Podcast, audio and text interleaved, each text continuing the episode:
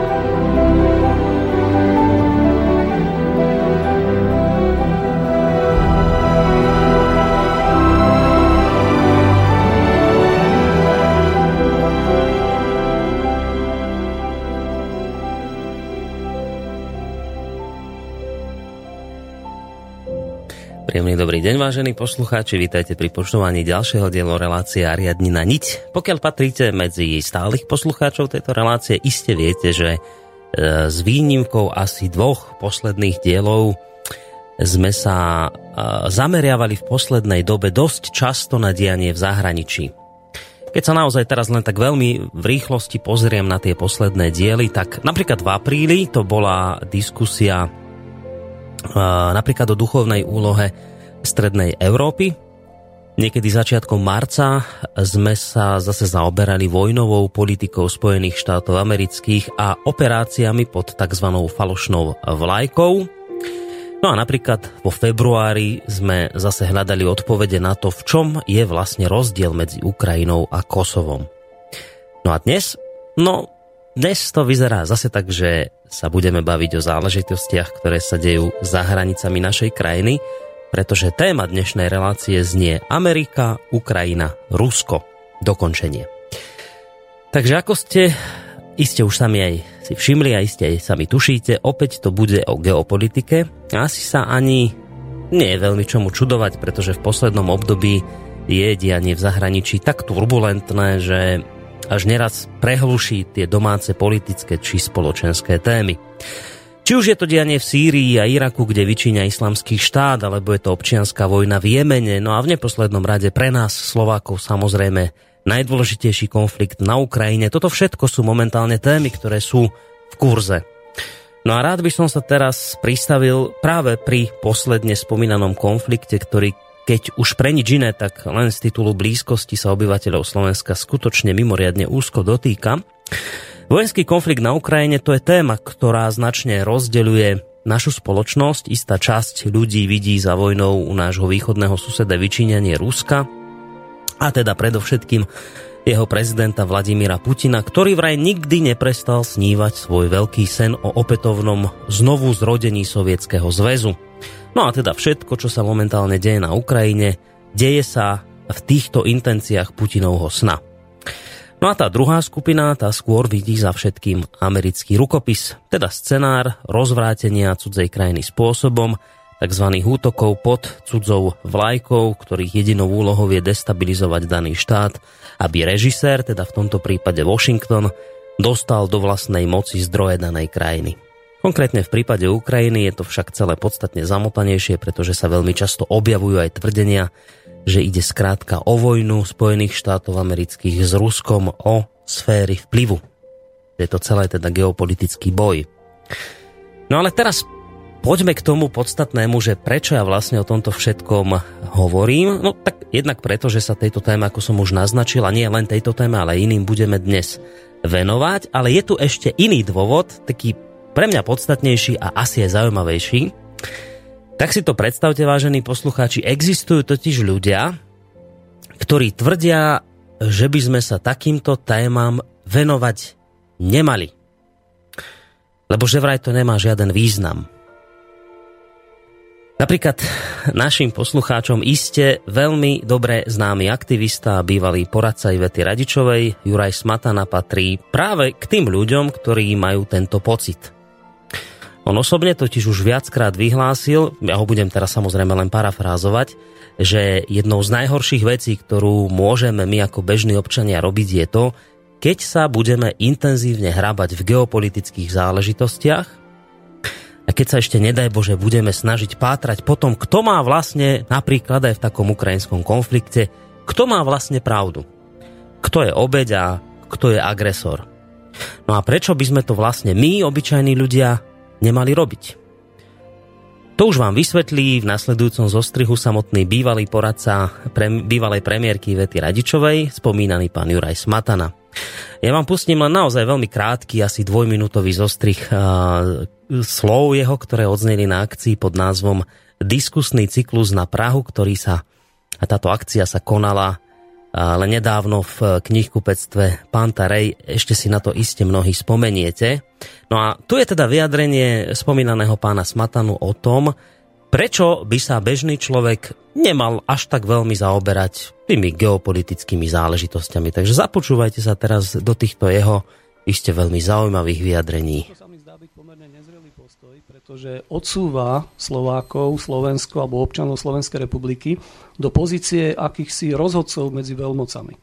Čo v prípade, povedzme, politológa je pochopiteľné, pretože politológ má zaujať čo najobjektívnejší, najvyváženejší a najlepší informovaný postoj.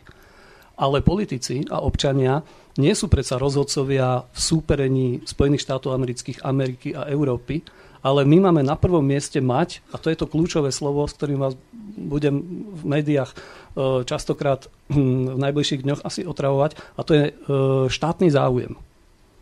Že našim cieľom a našou prvotnou úlohou nie je e, primerane odsúdiť a zdiagnostikovať činnosť veľmocí štátov, ostatných veľkých hoci samozrejme to je taká, takáto analýza je základný podklad pre ďalšie rozhodnutia, ale pred nami leží úloha zaujať tú najsprávnejšiu pozíciu a manevrovať tak, aby to pre Slovenskú republiku bolo čo najvhodnejšie z hľadiska nášho národného zájmu. Odporúčim na prečítanie veľmi zaujímavý článok Jana Čulíka, ktorý sa volá Jednou na to moralizování Čecháčkové dojdou. A on popisoval svojho otca, ako sa morálne poburoval nad Mnichovskou dohodou, ako nás strašne tí spojenci zradili a že to bolo strašné svinstvo a tak ďalej, že nám to nemali robiť a že to je ich hamba. A on hovorí, že na toto môžeme skapať, pokiaľ my budeme predpokladať u veľmocí, čiže u neosobných inštitúcií, existenciu takých vecí, ako je svedomie, alebo pravdobravnosť, alebo takéto záležitosti. To môžu mať jednotliví ľudia. Momentálny stav Ruska a prečo sa kľudne prihlásim k tomu Jiřímu Pehemu. Radšej sa budem míliť s Európskou úniou a Spojenými štátmi americkými, než by som mal v nejakých čiastkových veciach pravdu s Ruskom, pretože na tom môžete nesúhlasiť.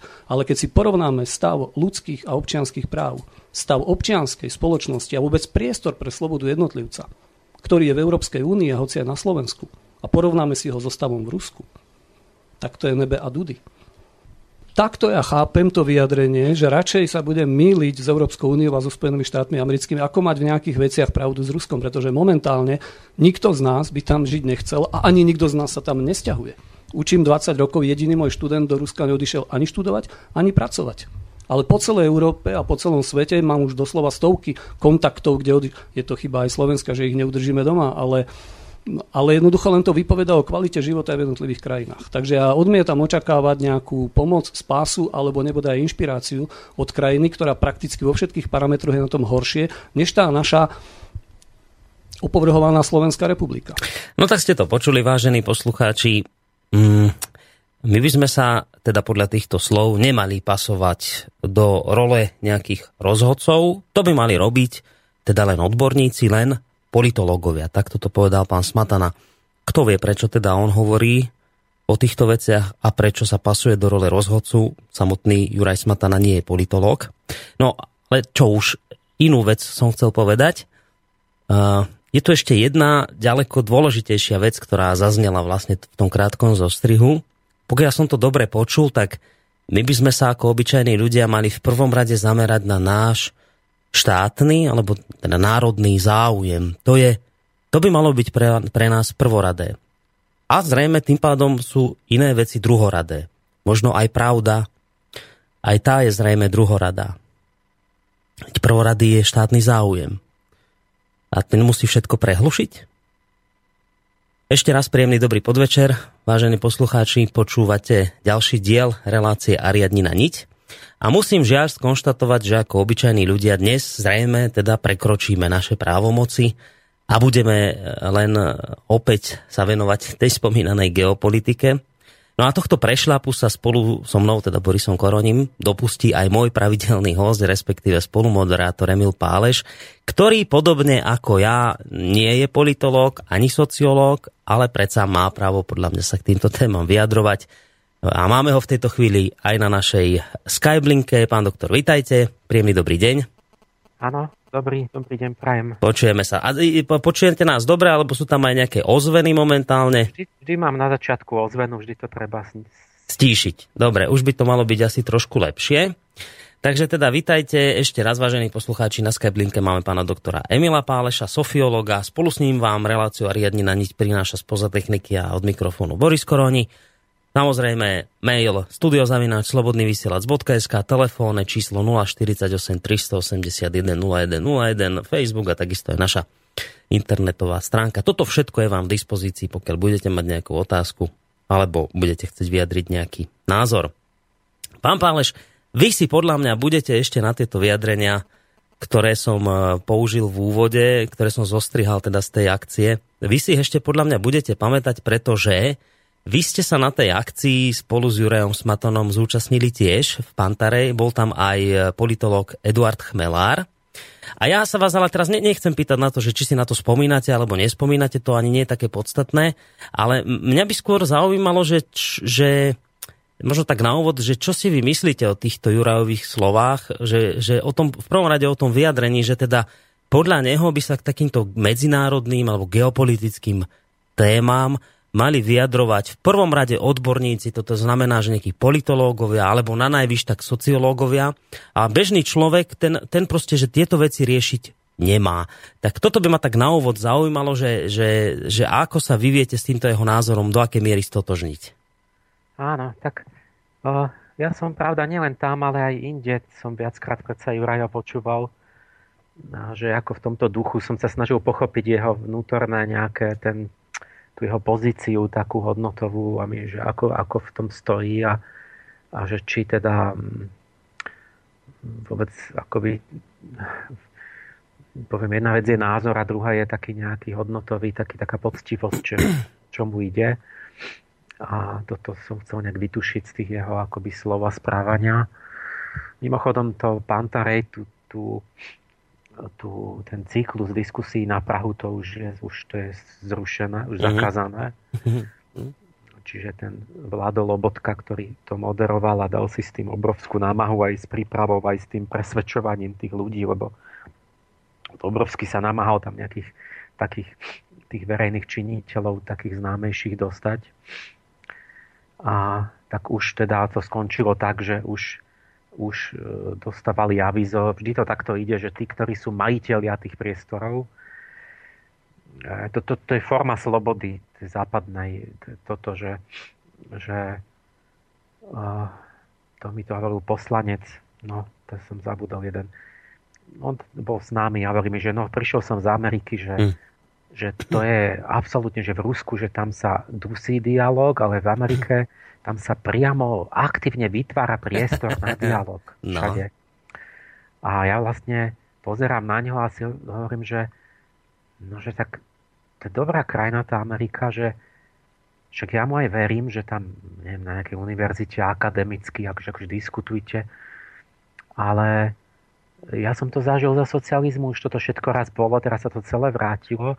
Neustále, komunistická strana, čo mladší, to vy neviete, komunistická strana neustále vytvárala priestor pre dialog a priamo vyzývala, nutila ľudí byť aktívni a riešiť problémy a výjsť úprimne a úplne otvorene s problémami, ktoré sú. To, to si každý deň počuli toto. Uh-huh. A e, keď to niekto začal skúšať, ako ja, tak, tak zistil, že áno, ale že nesmiete sa dotknúť podstaty veci. To, to je to ten prámeň moci. To, to sa nes, to nesmiete ohroziť. A musíte, akože, ale to bolo jediné, čo bol problém. To, to koreň problému, tak to musíte nechať tak. A, a všetko ostatné máte riešiť nepodstatné, čo nemôže zmeniť vlastne celú, celé to, tú situáciu. Len to je teraz tak, že ja teda, keď v Amerike to robia, ale potom ja, sa ho musím opýtať, že, že vlastne tá, tá moja protiotázka bola, že že dobre, ale prečo si teda neberieme príklad z tej Ameriky, lebo u nás sa ten dialog všade iba potlačuje na tom Slovensku. A robí sa to tak, je taký systém, jak tu, že nie, že sa nejaké argumenty, ten dialog je v tom, že poviem, že nesúhlasím, to sú nezmysly, to není pravda a tak. Nie, tu vždy je, tu, tu nikto neoponuje, ale tu len dostane avizo ten majiteľ tých priestorov. Že či to nejaké divadlo, alebo jak, jak u toho Tibora, alebo tuto ten vládo, že Pantarej, tak už, že povedal ten, ten majiteľ Pantarej, že akože jednak, že tam nebolo dosť ľudí, ale to, to bola iba jedna akcia, inak tam bolo plno ľudí, že sa nezmestili. Ale že teda aj otvorene hovorí, že dostávali akoby také echa, že, že negatívne, že, že prečo to dovolujú a takéto. A, čiže ako keby tak, také údania a vyhražky, takže vlastne ten, kto je vlastníkom nejakých priestorov, vlastne vám už nedá. Proste vám zamkne dvere fyzicky.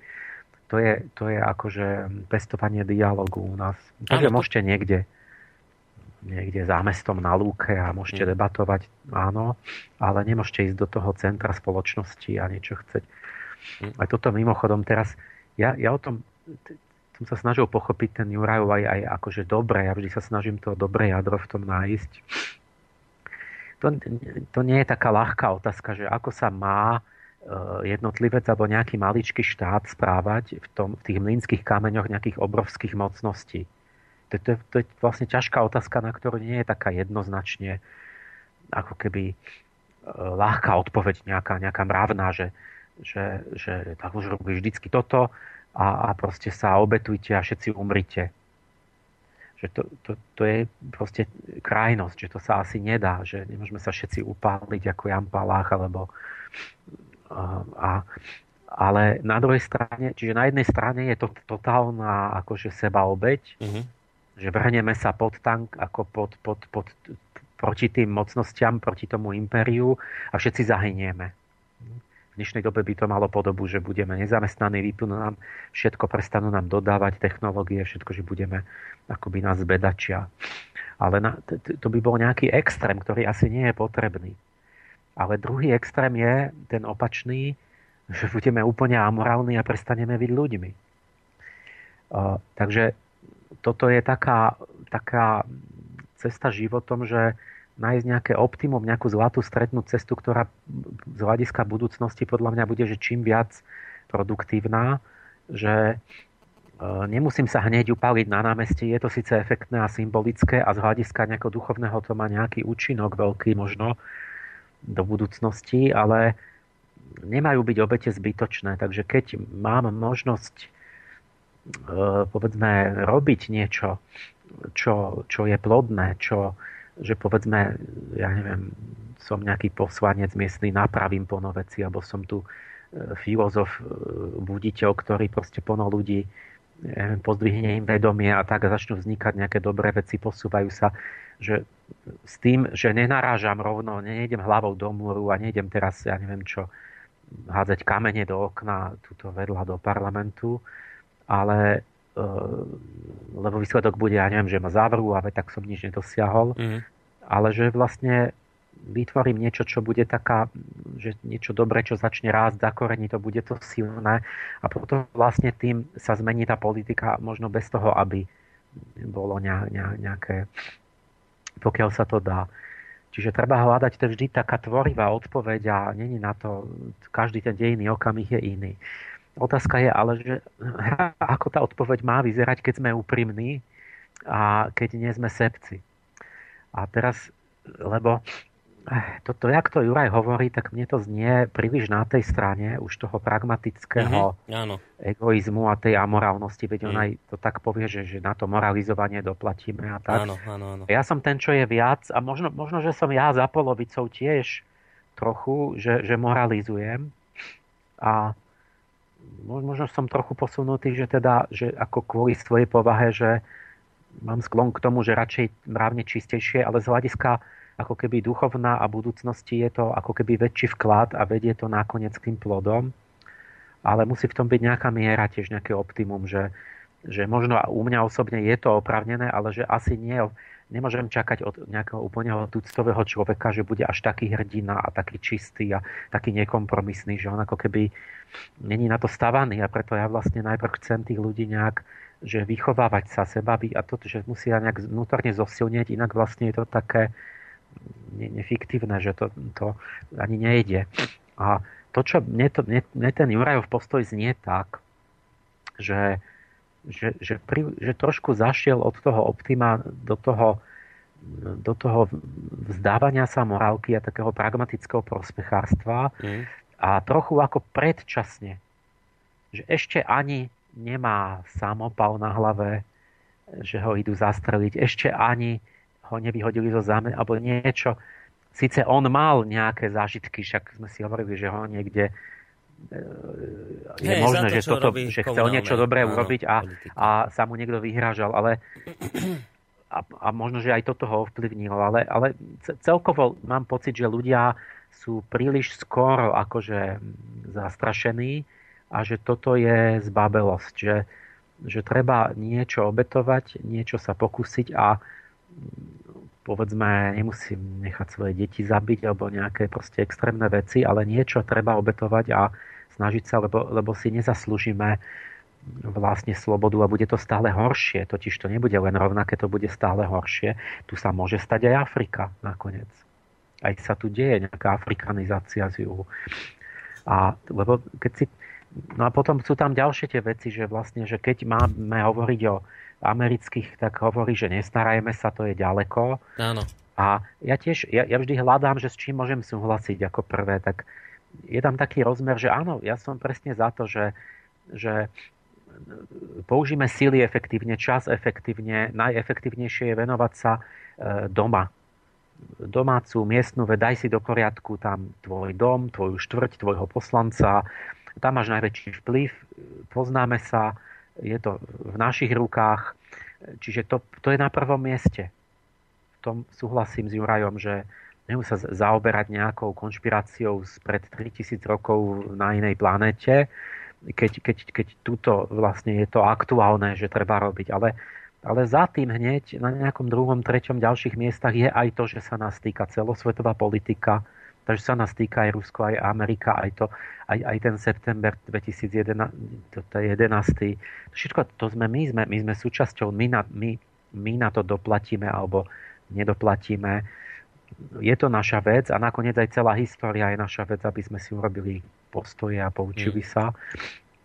Čiže je tam, má tam byť tá hierarchia, že nezaoberať sa so zábavy, blbosťami, odťažitými, ale by som povedal, začať tým, že tu a teraz a každodenne čo máme urobiť, ale to sa nedá oddeliť, že ja vlastne môžem pochopiť, čo sa deje u mňa tu, doma, e, v mojej obci, e, vlastne až na základe toho celkového obrazu pozadia až celosvetové politiky a tých, tých dianí, že to je všetko akoby za tým zapletené. Mm. A neposudzovať, no keď ja, ja človeka človekom robí, to tam v tej mojej v každej duchovnej múdrosti, že to, čo nám dali tie slnečné bytosti, to je to mravné jadro, to je kus slnka v nás a to, sú, to je tá, ten zmysel pre dobro, zlo a morálku. že my, to, čo zviera nemá, že niečo je ušlachtilé alebo nízke, dobre, zlé a, a toto je človek je, kým toto v ňom aktívne je, tak je človekom. Ak toto sa vzdá úplne, tak už nie je človek. To si nezaslúži žiadnu dôstojnosť a žiadne také nejaké, že vážený páne alebo niečo. Lebo sa stáva účelovým mechanizmom, proste vypočítavým zvieraťom, mm. ktoré sa na vás, ja neviem čo, usmieva a, a, a roztrhá vám zubami krk vo chvíli, keď, ja neviem, aby, aby sa najedlo. No, ale... A to, toto týmto smerom, že, ja neviem, že keby to potom, nech sa Juraj nestará ani do Ruska, proste odhaluje konšpiráciu, že Rusi organizujú konšpiráciu u nás, ale americké, že nemáme sa starať. Lebo tie sú ďaleko, a, áno, ale ruské tie Alebo ja neviem, ďaleko. keby uh-huh. všetci oslavujeme, že bojovali hrdinsky proti fašizmu a položili životy ľudia. Uh-huh. A teraz vlastne tak to znamená, že, že toto také celkové domyslenie, že viem, čo by mi Juraj povedal, že tak sme mali aj za Hitlera sme mali, že on, ja neviem, že sme to Juraj, ty si za to, že za Hitlera sme nemiešajme sa do veľké mocnosti, Nemecko, obrovská mašinéria, to čo my, malé no? Slovensko, že proste podriadíme sa, služme Hitlerovi, on je teraz mocný, tak, tak mali sme robiť odboj, alebo nie. Veď no. je, je to tak, že človek, jak si robí kompromisy, že všelijako to bolo aj tak, že kolaborovali úhly, zlákli sa ľudia, ale zároveň my musíme vedieť, že, že súhlasíme alebo nie. Koho chceme podporovať, keď môžeme, keď sa dá. Musíme mať k tomu postoje, preto musíme o tom rozmýšľať. A, a no, aj, aj to, že ešte to poviem, že, že a teraz je to dobré na Slovensku alebo na západe. Toto si uvedomte, že a vďaka komu a čomu je to dobré v Európe relatívne. A není to ako v Ázii a v Afrike a, a, no, no len vďaka tomu, že sme robili opačné a nie to, čo hovorí Juraj. Len vďaka tomu, že už od protestantských čias tí ľudia boli nábožensky presvedčení, že radšej zomrú, ale za slobodu svedomia a ne, ne, nebudú, sa podriadovať, nebudú poslúchať, čo je nesprávne a, a budú, budú nasledovať Ježiša a Bibliu a, a aj, aj keď ich upalovali na hraniciach a tak ďalej. A, a, a proste tento, e, jednak ten náboženský zápal, čo je akoby základ tej za, za, protestantskej západnej Európy, e, tam je základ toho, že sa akoby vštepili potom celým generáciám hodnoty slobody. Len za to vďačíme slobode, ktorú Juraj chváli, za to, že sme nerobili to, čo on doporučuje, ale že sme boli ochotní hmm. Proste aj život položiť a potom ďalej bolo ten zase to na, nacionalizmus, ten národný zápal, to bolo takisto.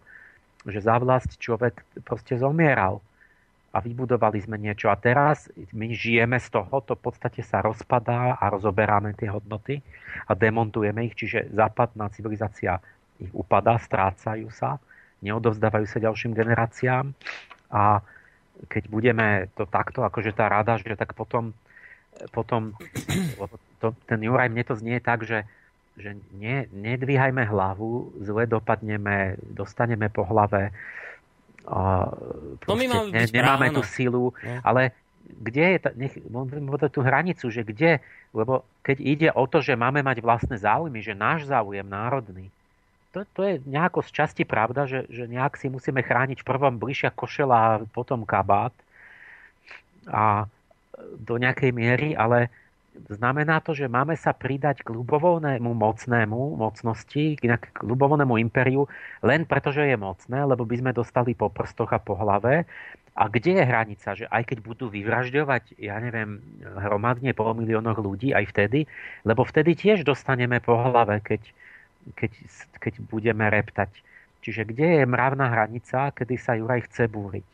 Navyše, navyše chcem ešte takú vec povedať, že ja neviem, že či on si uvedomuje, tento pán učiteľ e, dejepisu, rád sa takto tituluje, že on potom ho to vystavuje takej dosť schizofrenickému postoju, keď na jednej str- strane, ja neviem, nadáva slobodnému vysielaču, že tu zaznievajú podľa neho rôzne pronacistické názory a, a vyhra, a ja neviem čo, rozpráva, že sme tu vyznavači Hitlera a niečo podobné. No a na druhej strane, viete, že, že toho vystavuje jeho samotného takej nejakej schizofrény, keď on na jednej strane povie, že my ako Slováci máme mať v prvom rade, obyčajný človek má mať v prvom rade na zreteli národný alebo štátny záujem tak to potom znamená, že Nemci počas druhej svetovej vojny sa správali presne tak, ako to káže Juraj Smatana nám. Však Nemci áno, sa, ešte tam... Rozumiete, Nemci sa správali... Že... Nemci sa áno. správali v duchu toho, čo bolo pre nich najlepšie. to, to Oni není, mali na zreteli svoj štátny lebo záujem. Presne, že každý potom, aj Američania, všetci robia svoj záujem a tak škodia druhým, ale toto není riešenie. A okrem toho ešte nezabudnite, že keď teda máme ísť na to sebeckejšie, že nestarať sa o dobro sveta, ale len o dobro Slovenska, na to musíte extrapolovať, lebo vy keď vychovávate k nejakým hodnotám, tak to ide ďalej a ďalej a ďalej. Čiže vlastne tie jednotliví ľudia urobia čo potom? Povedia si, no nestarajme sa o dobro Slovenska, starajme sa len o dobro našej obce, alebo nášho klubu, alebo nás kumpánov, čo sme tu. A nechajme to Slovensko potopiť. Čiže ten, ten postoj vy môžete ešte, ešte zúžiť, že nakoniec sa každý bude starať o seba, ale to je návrat do praveku. To je zánik spoločnosti. Mhm. Prečo by som ja mal sa starať o Slovensko, keď dostanem po hlave? Ale to není pre mňa výhodné. Ja sa budem starať o môj záujem, chápete? No, ale to je tá istá úvaha. Prečo mám voči krajine byť ešte lojálny, ale nie voči, povedzme, Európe, alebo voči celému svetu? Mm. Niečo na tom je, že sme ale ako čiastočne, lebo sme lojálnejší. Áno, máme byť viac v svojej krajine a aj som lojálnejší vlastne najviac svojim priateľom, svojej rodine, viac než nejakému vzdialenému cudziemu a viac než Afričanovi a tak. Lebo v tom je logika, že lebo tých mojich poznám, viem komu pomáham, viem akí sú, viem a tak ďalej. Ale, ale to je len taký, to, len taký stupňovitý prechod, že ja musím zároveň myslieť aj na krajinu, aj na celý svet, že to je tiež moja vec. A, a no, čiže to je také aj aj, že to si treba tú pravdu tak, tak vyváženie ujasniť, že a, akoby také, také, také hodnoty vyvážené, aby potom čo v tej konkrétnej situácii našiel nejaké riešenie, a, a to riešenie nie je nejaké schematicko extrémne. Mm. Dobre, ešte jedna vec. Ale ja, ja teda som, ja ano. mám Juraja otvoreného, že ja, ja si počkám aj roky, že musím si hneď robiť názor a ja som teda na jednej strane získal taký, že som si to kladne vysvetlil, že som videl, že on ako poslanec a niečo ekoaktivista, že chce urobiť niečo dobré, som mal dojem, ale že si myslí, no nebudem vrtať do osieho hniezda zbytočne, a ja neviem čo vystupovať proti 11. septembru, keď potom oni ma odpíšu a ja nebudem môcť urobiť ani tie dobré veci, ktoré, ktoré mám rozrobené v našej obci. Mm. To, to, toto ja mu ako kvitujem, že keď toto som zavnímal ako časť jeho motivácie, že môže to tak robiť. Ja, ja mám kamarádov, ktorí akože sa tvária, že ma nepoznajú, že, že na univerzitách, že, ale sme dohodnutí, že oni na to idú tak, že sú tajne. Hej že, že oni sú vlastne na mojej strane, ale, ale že chcú niečo dosiahnuť a nechcú sa kompromitovať. Ja som povedal, dobre, dobre, Jano, ty chod na to tak, to je tvoja cesta a ty dosiahneš možno nejaké, zase čo ja nemôžem. A to, toto by som kvitoval, ale potom ja som mal aj pocit, že sa trochu moc bojí. Juraj, že ako keby nejak bol, že nejaké skúsenosti mal zlé a že ako keby moc taký, že aby, no. A, a, ale, ale to, čo by nemal robiť, určite je, že vyčítať mne. Že ja idem s kožou na trh. Lebo idem na trh aj za ňo a za celú krajinu, aj za všetkých ľudí na zemi. A to by si mali onectiť, že keď už niekto je, že sa bojí, že chce teda, aby sa jemu nič nestalo a tak, tak by mal mať úctu k tomu, kto stojí morálne vyššie a je ochotný seba ohroziť pre tých druhých. Ešte jedna vec. Mal by on mne hovoriť, že ja nemám hovoriť. On, keď nechce, nech, nech nerieši všetko, ale keď, keď ja riešim, tak by mal mať tichú úctu a byť, ticho, nie vyčítať mi to, že, že, že nemám hovoriť o svetových problémoch a tak. Mm. No, e, ja ešte jednu vec chcem z tej diskusie, že tam zaznelo aj z toho vyjadrenia ešte taká jedna vec, to by ma zaujímal váš názor na to, že keď hovoril, že od štátov nemožno očakávať nejakú spravodlivosť, pravdovravnosť, ne, ne, viete, také tie pekné hodnoty, úctivé, že to, od štátu to nechcete, to môže mať jednotlivec, ale toto štát nikdy nemôže šta, by, ako mať. Štát nemôže byť nikdy spravodlivý, štát nikdy nemôže byť pravdovravný. Ako to je? Toto no, je žiaľ strašne ťažký problém. Ja som to chcel vyťahnuť úplne na konci týchto mojich úvah, lebo to je s tým, si, s tým sa nedá nejako, s tým si nevieme rady akoby v tej chvíli.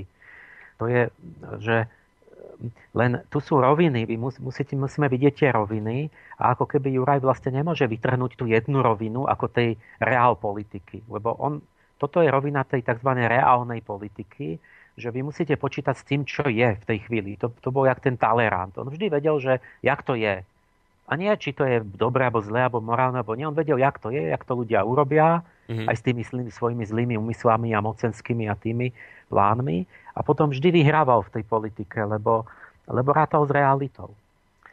A to je jedna rovina, že, že takto to žiaľ, to je strašná vec, lebo, lebo naozaj tie impéria, jak Amerika, jak Rusko, jak bola Británia kedysi, tak oni tam, ten mechanizmus je taký, že tam zvíťazí, tam ide o moc a tam zvíťazia úplne pragmatické úlohy, akoby e, postupy ktoré, ktoré vždycky tragicky obetovali proste morálku.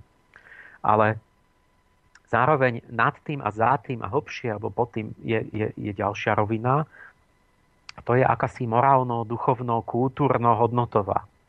A tá tam tiež je vždy, ale tá nie je taká, že sa to dá v nejakej momentálnej úvahe zmeniť, ale to je dlhodobá akoby paradigma historická. Uh-huh. To sú, a to, to je tá moja domena to, čo ja skúmam, to sú tie vlny, to, to Fernand Brodel a jeho škola, francúzskí historici to volajú, že vlny mentality. A toto sú tie dlhé anielské vlny, že máte nejakú vlnu civilizáciu, alebo stredoveká civilizácia. Teraz tisíc rokov máte určitú mentalitu, kresťansko-západnú a určité hodnoty a obraz sveta a tak. A toto nie je záležitosť politického horizontu, že ja keď to budem chcieť, že to, to, to nezmením, ale to je záležitosť filozofov, kňazov, vychovávateľov, e, takýchto, čo ja robím, že ja sa pohybujem v rovine stáročí a tisícročí a skúmam také dlhé vlny a pôsobím na takej úrovni, že to pôsobí tak. Tak teraz som pozeral čínsky film o Konfuciovi. Tak to máte presne ten rozdiel rovín, že tam boli tí tí, tie kniežatá tých štátov, tí všetci bojovali a mali tam tie krutosti, že uh, obie, objímal sa a potom mu kudlu vrazil, lebo prepadol ho za rok. Mm-hmm. Proste, lebo išlo o moc, že kto koho, kto skôr, kto keď má výhodu, teraz to využí, údry na nich, teraz a obsadíš ten štát. A, a proste robili tú reálnu politiku, kde diktovala akoby strašná pragmatická súrovosť a zvyťazil ten najsurovší. To bol ten prvý cisár čínsky. A teraz Konfucius ktorý mal Michailskú inšpiráciu od detstva, tak chodil celý život až do 78, či koľko sa dožil, tam chodil a, a celý život až do smrti dúfal, že nejaké knieža, že dá, mu, dá akoby na ucho nakloní a že jeho múdrosti, ktorá spočívala vo výchove ľudí k cnosti, k rituálom, k sebevláde, k seba kontrole, k nezišnosti a, a, a k ľudskosti, a, akoby tú to duchovné zdokonalovanie človeka z jeho vlastnej akoby rozhodnutia aktivity, tak za toto on stál, ten Konfucius. Mm-hmm. A, a, a on bol súčasník, vlastne Platón v Grécku takisto chodil a takisto ho zabasli ho niekde v Itálii e, za to filozofovanie a tak. A, a bol neúspešný Konfucius celý život a celý život vytrval a vlastne zomieral s tým, že, že, že neúspel, že zlyhal. A teraz ten rozdiel tých rovín je ten, že keď sa pozeráte tým zblízka, tým krátkodobým, tak vy vidíte, že Konfucius zlyhal. On aj tak zomieral, že, že, no, a, a, a že tí všetci mali pravdu. Mm-hmm. No, nakoniec aj zvíťazil ten, aj, aj ten, čo bol, ten, čo bol najchytrejší a najtvrdší. A, a čo išiel na to silou. Ale teraz ten film po 2500 rokoch hovorí, že Konfucius zomieral s tým, že nemal tušenie, že bude najvplyvnejším mužom celého ďalekého východu po 2500 rokoch. A že, lebo tak tie, tá jeho, to bolo akože obeď hlbšia, duchovná, že ktorá akoby sa nem, nemohla presadiť proste reál politicky v tej chvíli. Mm. Ale ona vloží do, toho, do tej duchovnej atmosféry také sily a energie, že, ktoré pôsobia pomaly, hlboko, zvnútra, ticho, ale vytrvalé a pôsobí ako to vlna niekoľko tisíc rokov. A, a, a formuje hlboko povahu Číňanov, že oni sú konfuciánska kultúra dnes.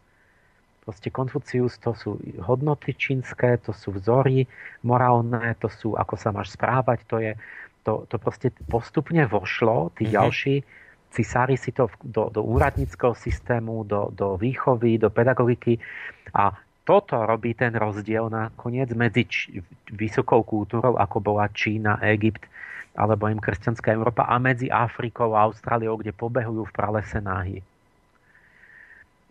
Čiže my, my obidve tie roviny sú reálne uh-huh. a nemôžeme na toto zabudnúť. Čiže ja, ja musím uvažovať aj, aj pragmaticky reálne, že čo sa ide diať, ale ja sa nemôžem vzdať tej roviny, tej hlbokej práce na premene ľudskej povahy, pretože, hovorím, spomente si na to, že prečo je, je v nejakom Kongu, v tom, tom Čiernej Afrike v pralese, že tam žijú ako, ako barbary, a, a prečo je to teda na tom, na tom západe také lepšie, o, o poznanie lepšie, proste život a tak ďalej. No,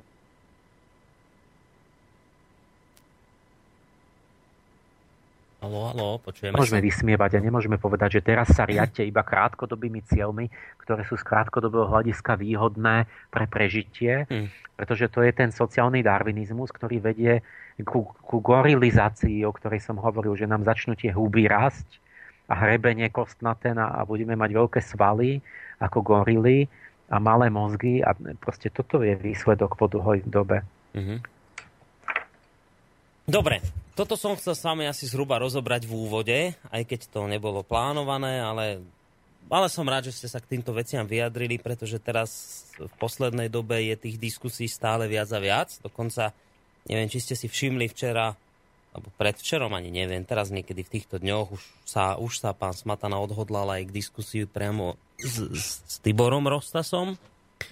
Takže nejak sa tie veci asi začínajú trošku hýbať, len mal som taký pocit, že tam, že, a stále ho mám, ale nemáme na to čas, že tam bolo veľmi veľa vecí nedovysvetlených, povedaných. No, oni tak... radi diskutujú extrémne strany, si vyberú, ale, ale, ale oni by všetci, všetky tieto strany, lebo však aj Tibor je trošku na nejakej takej trošku krajnej strane mm-hmm.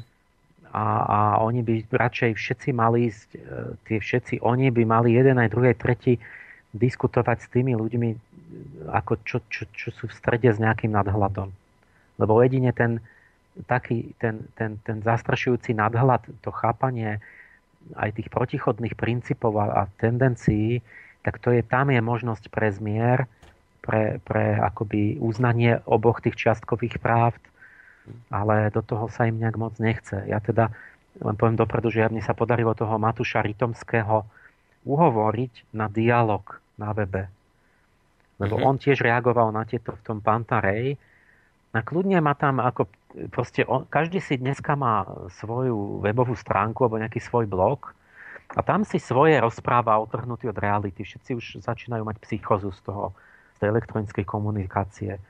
Takže aj ten Matúš, on tam podal správu tým svojim fanúšikom, že pálež, no absolútne hrozné, že to je nejaký iracionálny, charizmatický guru, že on chce, aby sme verili jemu len, len preto, že to je on a proste úplne bezdôvodne, ako keby ja som argumentoval nejako inak, než racionálne a fakticky.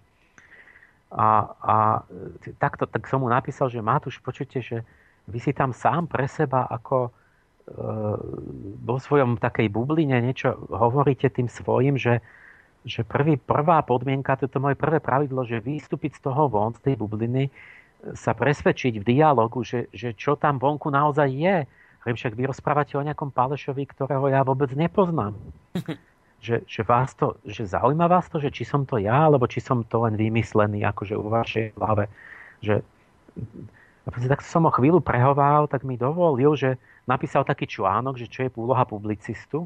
Uh-huh. Lebo ja som povedal, že on, my sa pýtali, že jak majú rozoznať, že kto má pravdu. Ja som povedal, však to musíte vedieť, že ja si, ja, ja si stojím za tým, čo hovorím, ja musím vedieť, čo hovorím a musím za to zodpovedať.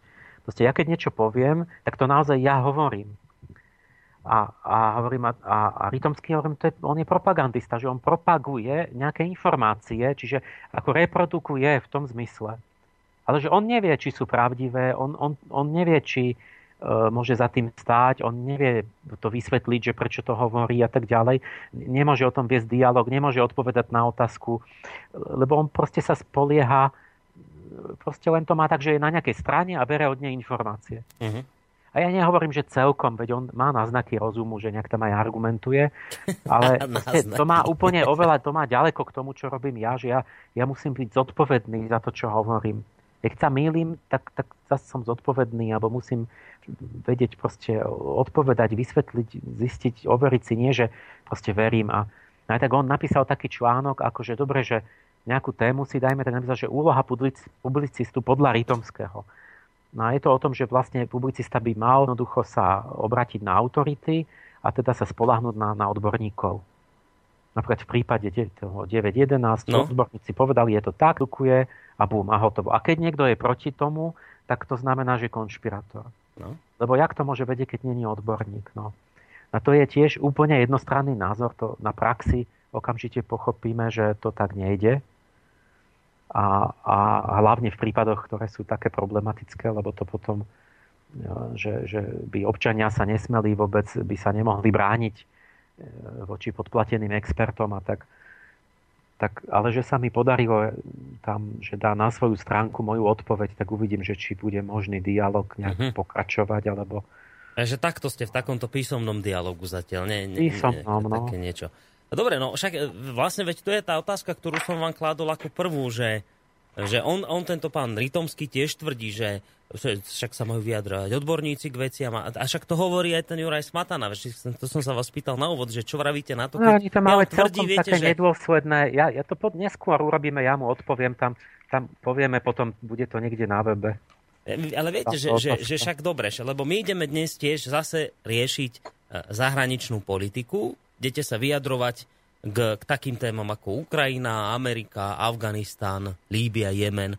A teraz ale vám povie Juraj Smatana, že ale vy, vy sa nemôžete k týmto veciam vyjadrovať, lebo to sa majú vyjadrovať k tomu odborníci, nie vy. Vy, ste, to, vy nemáte toto riešiť. Viete, že toto je ten problém, že a prečo by ste sa k tomu nemali vyjadrovať zvlášť? Ale krátko, že, že poprvé odborníci sú platní, lebo to vieme, že to neustále sa deje.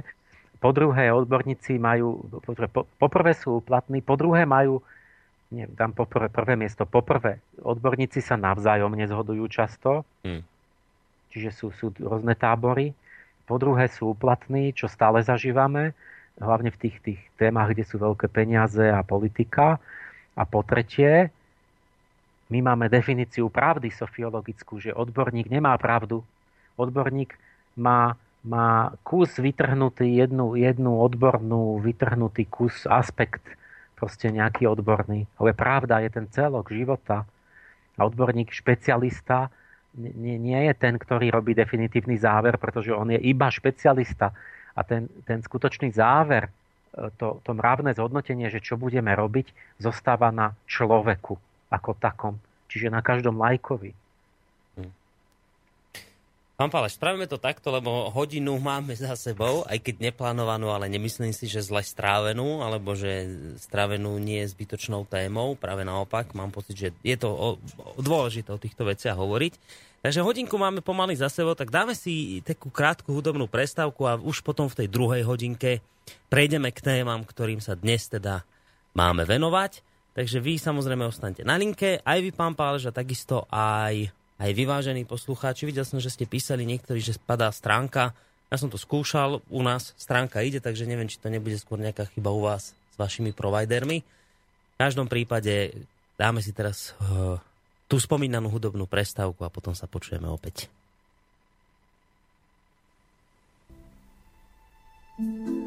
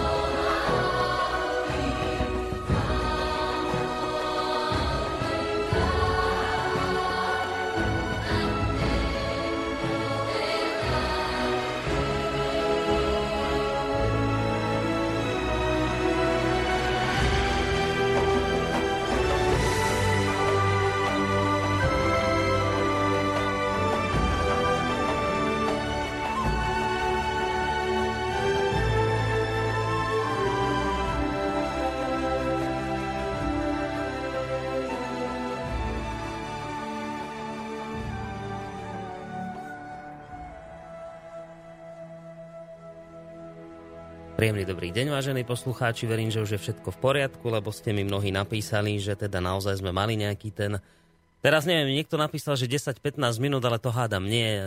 Skôr tu vidím mail, že nejakých 30 sekúnd bol výpadok aj stránky, aj streamu, takže verím, že už je to všetko v poriadku.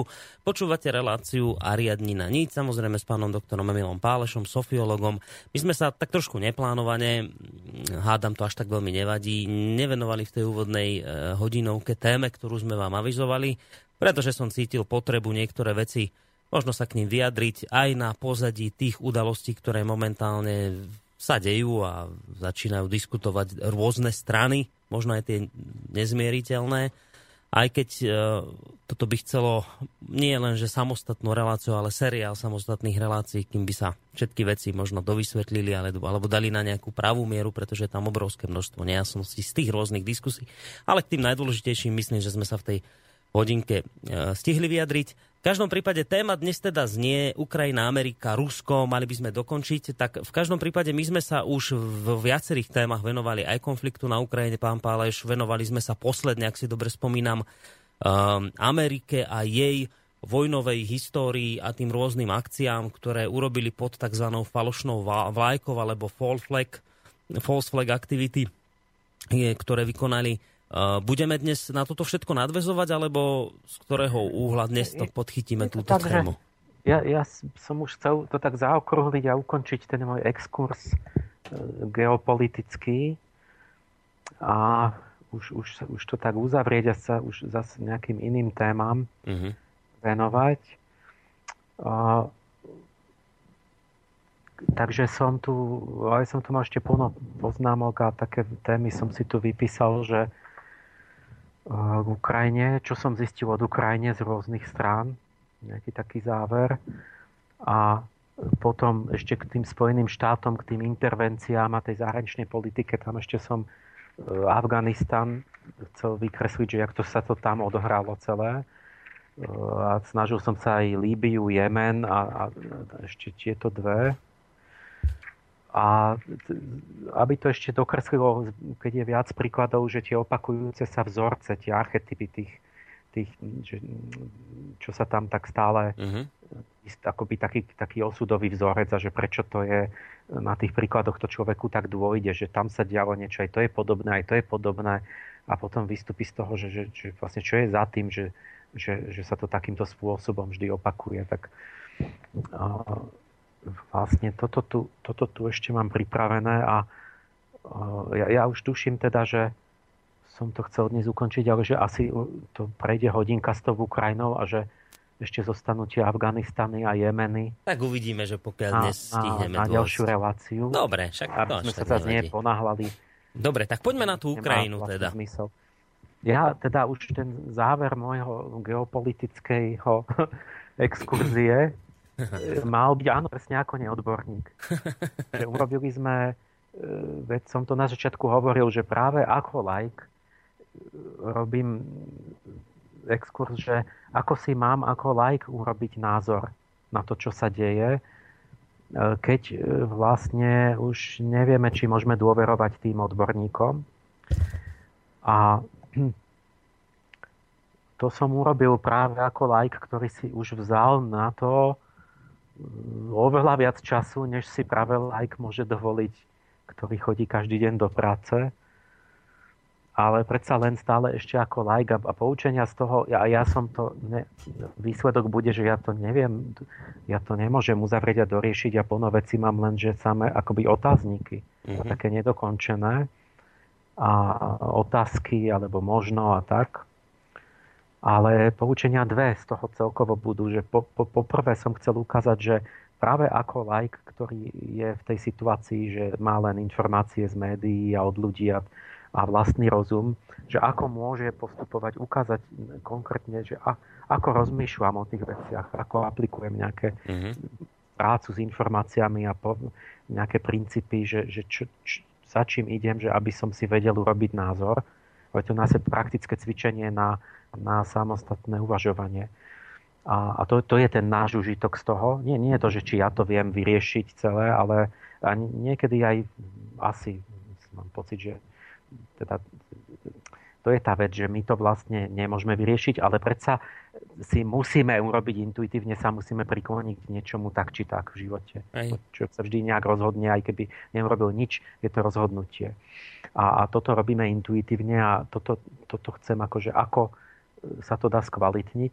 A druhý záver bude práve ten, že a to je dôležité, že uvedomme si, že nikto, nikto z nás to sám nemôže dokázať, že ja to nemôžem sám E, dať odpovede, že, že čo bolo, jak to bolo, čo bolo dobre, jak to malo byť a čo bolo zlé.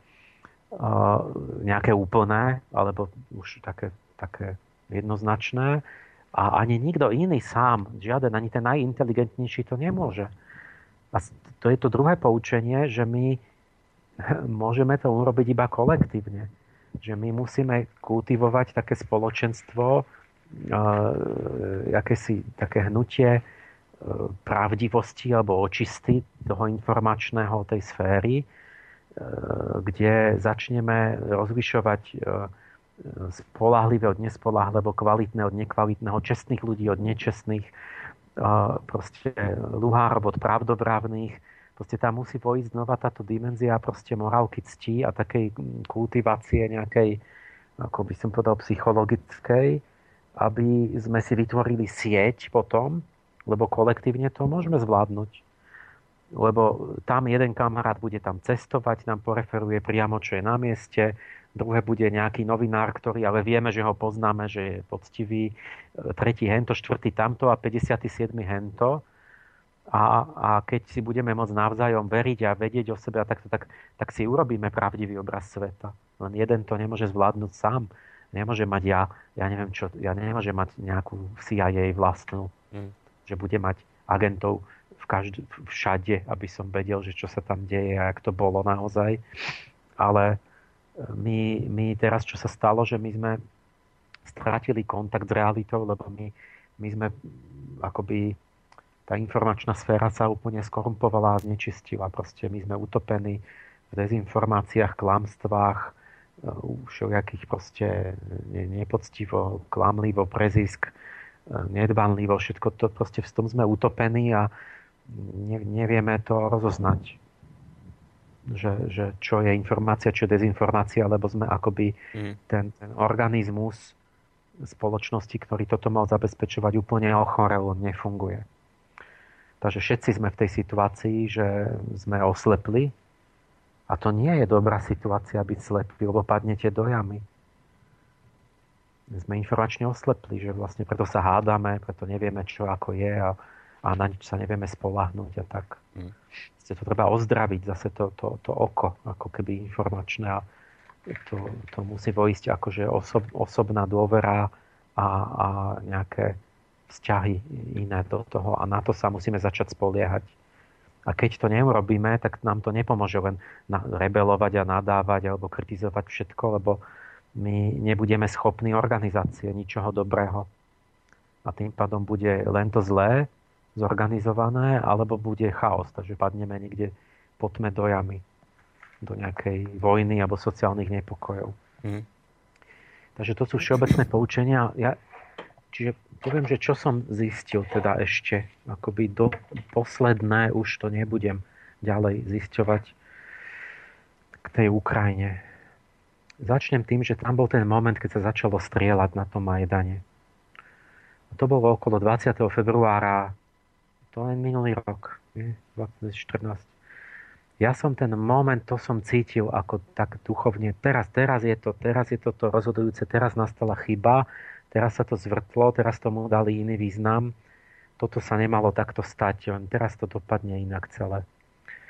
Úplne tom hneď som to v tej dni proste hneď tak zavnímal a teraz spätne, a vtedy je to len ten, tá intuícia taká, ale teraz spätne vidno, už historicky, už sa to potvrdzuje, že teda čo sa odohralo, aký to malo význam. A že naozaj tam bol ten určitý zvrat, by som povedal, vstup toho, tých falošných síl. Hmm. A prečo? Lebo ten môj kamarát Sergej, ktorému ako človeku verím a je proste, venuje sa proste týmto duchov, a tam oni majú Valdorfskú školu tiež a antropozofiu a neviem čo proste akoby tie proste človek, ktorý oni tam mali nejakú skupinu, že tam pod sochou Michaela sa modlili a demonstrovali, akože nie, nie, že od začiatku úplne to mať nenásilné a to má duchovný rozmer. A že takto to bolo celé myslené, že celá revolúcia a tak. A teraz ja som to tak aj, však aj vnímal, aj to tak bolo. A teraz zrazu som vnímal ten moment, že a čo tam teraz vošlo, že oni začali, že, za, vraždiť a páliť a, a ničiť a, a že to kto je. Ale no, to teraz to ste pokazili celé, že to, tak, že to teraz, teraz vlastne akoby to oprávni tú druhú stranu, aby, aby tiež strelala a, a, a, a vlastne sa tam rozpúta akoby tie, tie nižšie živly budú môcť to chytiť celé do ruky. No a no ale Sergej, ja teraz som znovu sa s ním rozprával, že on, on mi, vieš, ako to je, že, že ja jemu ako človeku verím, no poznám ho osobne. A napriek tomu on mi rozpráva tú, tú, tú západnú, západoukrajinskú verziu celú, tú, tú, tú, tú kievskú. Mm. Lebo on je tam v Kieve a tak a, a oni sú v tom, proste v, tej, v tom, v tom ob, pohľad, pohľade na to, že, že vlastne chcú mať svoju krajinu, e, svoj národ budovať, že sa im do toho miešajú, že im to nejak rozbijajú, že tí Rusi, že stále teda boli tam, že kedysi ich vraždili tam ešte za Sovietského zväzu, v podstate ich tam okupovali a že stále tam boli tie väzby a zasahovania a, a proste tí, tí, z tej ruskej strany, že tam nejaká taká hegemonia alebo čo, že oni chcú ešte tam preč toho, tých, tých Putina a svo, svoju krajinu a že sa chcú brániť a že nemajú ísť na ich územie a, a, a, a tak ďalej. Že to, to, toto, akože, ako keby on tú dobrú stránku, čomu verím a čo, čo sú dobré aj povedzme, ideály, no to je akoby taká polovica tej pravdy. Som sa pýtal na to, dobré, tu sú momenty, ktoré svedčia, že tam niečo iné je v hre, čo nevyzerá ako dobrá sila. A, a že prečo ste začali s tým násilím, že však No, no, no, no vie, že my sme to od začiatku malo byť úplne násilné a takto, ale že potom, že, že, že, že bolo treba niečo robiť, lebo že my sme tam stáli a nenasilne a že oni sa nám posmievali, že smiali sa nám, že však si tu stojíte a mrznite tu a, a že slabosi, že kašu sa na vás vykašujeme a, a tak, že my sme museli ukázať, že sme ochotní aj zomrieť za, za tú svoju vlast a za slobodu. A, a prečo si tak ponáhľali, že, že no lebo že my sme sa báli, že aby Janukovič, keby sme ho tam ešte nechali, že by to celé začal manipulovať, a on však ste mohli dovoliť, že nie, nie, no nie, že on sme sa báli, že on by to potom zmanipuloval za ste voľby a, a uplácal a falšoval, že chceli sme akože proste nejak no, že akoby no neviem, či kúč železo zahorúca, alebo čo. Mm. No a v Odese ste museli tam zabíjať tých ľudí, keď, keď už ani ne, ne, ne, nebolo treba, že ste... A on mi hovorí, že no to bolo nešťastie, že to bola, to bolo, to bola nešťastná akože smola a tak. A že to, že sa snažili zachrániť tých horiacich ľudí, že im pomáhali a tak. Hm. A No ale ja mu verím, že on mi hovorí polovicu pravdy, že tam tí normálni Ukrajinci že pomáhali. Lenže veď sme videli, že tam boli aj nejakí iní Ukrajinci, ktorí ich zabíjali a ich dorážali a ktorí to tam podpalovali a niečo tam sa robili. Čiže tam je nejaká druhá strana pravdy a faktom je, že, sa, že je to rok prešiel a že sa nič nevyšetrilo. A, a, a o ničom neviem. No nevyšetrilo sa, však to by sme vedeli. A, a, a teraz, jak je toto možné, si uvedomte, že keď za bieleho dňa dávy tam stoja tisíce ľudí, policia tam stojí, je to na kamerách natočené všetko, či tam sa poznajú tí ľudia, natočení sú tváre, sú tam, policajti sú pri tom. A tam zabitých, koľko? Už si nepamätám, 50? Neviem ani ja. Neviem, koľko. Jedno, koľko. Uh, a, a, a ani za rok policia, čo tam stojí a všetko to tam pred očami ľudí, nevie zistiť ani jedného, že kto, čo, kto to bol. A to je blbosť úplná. To je nezmysel. Proste z tohoto žiaľ vidno, že vlastne tu s tichým požihnaním, že to bolo vidno na všetkých tých záberoch, že, že policajt stál a vedľa neho strieľal z pištole do davu chlapík. A, a že oni mu mali proste tichú inštrukciu, že nebránte ukrajinskej strane v, v, v tom, keď, keď chcú sami vziať ako keby tu, jak poviem, do vlastných rúk mm-hmm. proste boj za krajinu. To, to, to je jasné, že ani jednotlivcom, teda jednotliv, tým, tým, tým všelijakým tým jednotkám tých, tých, tých, um, tých, tých, tých, jak sa to povie, tých, tých takých vlastencov, tých akože tých ukrofašistov, jak mm. ich volajú. Nebránte, nechajte ich. A nech dajú na frak vlastne tým, tej proruskej strane.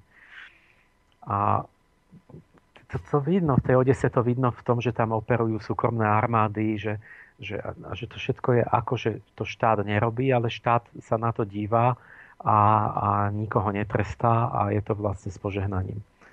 Tak tak akoby som si uvedomil, že však aj ten Sergej mi hovorí tú, tú ich pravdu, akoby tú ich polovicu, lebo je uprostred toho. A, a hovorí, že tí Rusi sú agresívni, že tam boli v tom Slaviansku, že tam má všelijaký z Buriacka a, a, a, a tam bolo aj v tej Odese, že prvý začal niek, nejaký Rus, že zabil niekoho z ukrajinskej strany. Hoci Huďo teraz povedal, že sa prišlo na to, že to bol provokatér. Čiže aj to je zase možné, že aby to začalo, takže vyprovokovali sami seba, že, mm. že, že kto vie, či to bol nejaký, že akože z toho proruského davu niekto prvý do niekoho strelil ešte inde, nie pri tom dome odborov a potom sa presunuli tam. A potom im to akože e, poriadne vrátili. A, a ak teda aj to bola provokácia, tak potom to je celé komplet. Akože, a také mi ten Sergej hovorí, že, že hrozí, že Putin chce pre, prepustiť 100 tisíc trestancov a vrhnúť ich do, proti Ukrajine. Čiže oni si tam hovoria strašiteľné veci. Uh-huh. Tak ako keď za svetovej vojny samozrejme im išlo úplne o, o bytie a nebytie, tak tiež vlastne dali Červená armáda všelijakých tých trestancov do prvej línie však nech tam zomrú a nech sa obetujú a že mi slúbili slobodu a tak. A potom ale bolo to, že znásilňovali a, a tak no, tých, u nás a v tých oslobodených krajinách. No a teraz som, tak som ten moment, hovorím, tak mi ten Sergoj až tak nepomohol, čo som dúfal, že mi to nejak vysvetlí do hĺbky. A, že čo na tom Majdane bolo. Oni oslavovali v tom februári, bolo veľké, prv, prvý rok výročie, mali nejakú show laserovú, že premietali rúže do neba a majú štátny sviatok, z toho sa to volá, že nebeská stovka. Sto, sto hrdinov, ktorí tam vlastne zomreli na tom Majdane, nebesná sotňa. A toto majú akože tam pri hymne a takom, ja proste, že za, za no proste tú krv preliali za, za zrod nového ukrajinského štátu. Tak patetický, hrdinský. A teraz ja som sa do čerta, že, že oni si vlastne zabili vlastných, aby, aby, aby mohli mať sviatok proste so slzami nad nimi ako základ novej štátnosti. Že aj to by tiež nebolo vôbec prvýkrát v dejinách toto. Ale a teraz jak to bolo? Tiež sa to nič nejak nevyriešilo. Nie? Proste dlho tam stáli celé mesiace nenasilne. A teraz okolo toho 20. februára zrazu začalo sa strieľať, to zobralo úplne iný obrad. A no, stovka, to znamená, že nakoniec asi okolo 100 ich tam zahynulo, ale boli tam aj nejaké desiatky tých, tých berkutistov, čiže obi, z obidvoch strán zomerali ľudia a, a teraz, ob, jak sa to vysvetlovalo? Potom bolo, že šetriť a vyšetriť a tak a nič není vyšetrené. Čo hovoria? Teraz začneme tým, v čom je zhoda. Že obidve tie strany sa navzájom obvinia, obidve sa zhodujú na jednej veci, či v tom, čo sa zhodujú, nemusíme pochybovať, mm-hmm. že obidva, obidve strany uznávajú, že niekto začal strieľať, ale nie že na niekoho, ale na, na všetkých, na obidve strany. A, a zhodujú sa aj nám. Obidve strany povedia, že niekto chcel vybičovať konflikt a, a vo, vohnať akože no proste, že chcel vy, eskalovať napätie A preto začal strieľať na obidve strany. Čiže aby poštval proti sebe, aby sa na seba vrhli. To je zaujímavé, že, že, že niekto, na obidve, niekto chcel na obidve strany strieľa, aby sa aby vyprovokoval agresiu dvoch strán. Len vysvetlenie je teda opačné, že kto to bol. Takže tá Janukovičová strana hm, hovor, počkať, jedni hovoria, tí naši hovoria, že to dali tí, tí kremelská strana strieľala do obidvoch strán, lebo chcela vybičovať napätie, aby sa preliala krv a, a že to bolo to specnaz ruský, že jednotka neviem koľkých e, tých specnazov sa tam niekde e, nasačkovala a strieľali tam aj tam. Poslaní priamo Putinom z Kremla organizovaní e, na ten Majdan. A aby vybičovali napätie a aby bol konflikt, aby, aby čo? No teraz potrebujete ten motiv, ako každý kriminalista, že aby čo? Keby teda že čo by tým získali? No? Áno, že čo by získali, že vždy musí byť to kui bono. To že, bono, v koho že, prospech, áno. Že, kto má prospech. A teraz takže Putin pošle specnazov na Majdan, aby strieľali na, aj, aj Berkuťakov, aj vlastných, teda aj tých vlastných, aj tých druhých, aby, aby sa stalo čo? No a teraz bolo tam, že jedna téza bola, že Janukovič strieľal na, sám na seba, čiže na svojich berkuťakov, aby ospravedlnil potom tvrdý zásah Berkutu, mm-hmm. že keďže strieľali na ozbrojené zložky, na policiu, tak ich rozdrčí. A keby to, a toto som ja celé som to cítil v tej chvíli, jak to bolo v ten deň už, že, že hovorím, Keby to bol urobil ten Janukovič, že by bol povedal, však vy zabíjate policajtov a mám právo, predsa ako všade, hm, robiť poriadok a zasiahnuť tvrdo. Neveď, keby americký policajt vás zastrelí hm. a ešte ani ste nezačali strieľať do neho. A, a potom potom by sa to dalo pochopiť, že, teda, že mohol to byť on, aby mohol potlačiť tie nepokoje. A výsledok by bol, že by bol potlačil jednoducho Majdan, rozohnal by ich, keby bol udrel na nich. Mm. No, že Janukovič to nechcel urobiť, nie? To vieme ako. No to neurobil to. On utiekol. Keď začali na neho strieľať, utiekol, stiahol sa.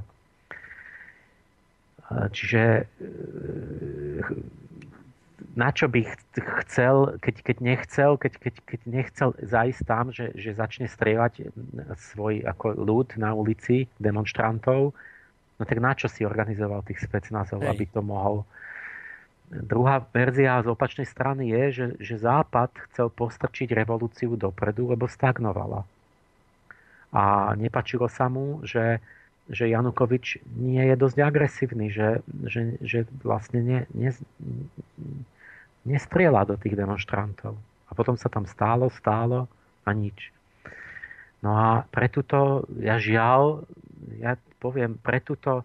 Ja, ja vás len trochu preruším, no. že jednak, že nie len, že to stagnovalo, že nešla dopredu tá revolúcia, ale že dokonca to tam hrozilo, v úvodzovkách hrozilo, že sa to vyrieši pokojnou cestou. Však tam boli tie stretnutia ministrov zahraničných vecí s ukrajinským prezidentom a oni sa na niečom dohodli, že sa bude dodržiavať a všetci to podpísali, čiže tam no, už, veď, že to, o to išlo, viete, že, že nie len, že stagnovala tá, tá demonstrácia, tie protesty, ale že už sa to začalo akoby riešiť, že to už smerovalo k vyriešeniu tej krízovej situácie. No, práve, že tam teraz je niekoľko vecí, že Jednak už, už počas tej zimy, že behal po internete taký mail od toho kličku, ktorý mal byť jeden taký z najväčších vodcov a potom ho dali nábok. A trochu nábok, stal sa iba starosta Kieva, ale nie ministerský predseda.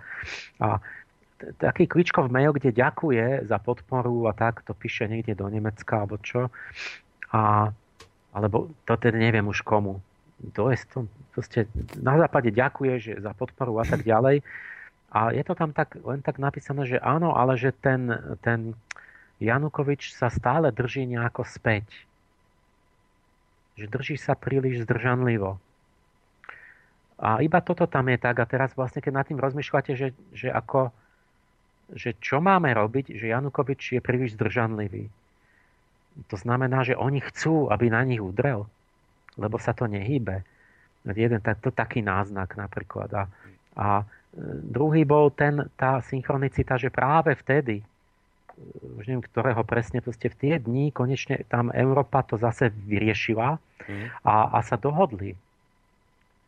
A a hrozilo, ale to je to isté, že, že teraz sa to pozadie, že som vysvetlil to Kosovo, že v Rambujet Európania dohodli vlastne so sobmi všetko a nemuselo sa rozbíjať Srbsko a tak ďalej. A Američania čakali až do poslednej chvíle, či nezlyhajú rokovania bez nich a keď, keď boli úspešné, tak vtedy udreli a, a, a vstúpili s, tak, s taký, takými agresívnymi požiadavkami, že to rozbili, že zapalili oheň vojnový.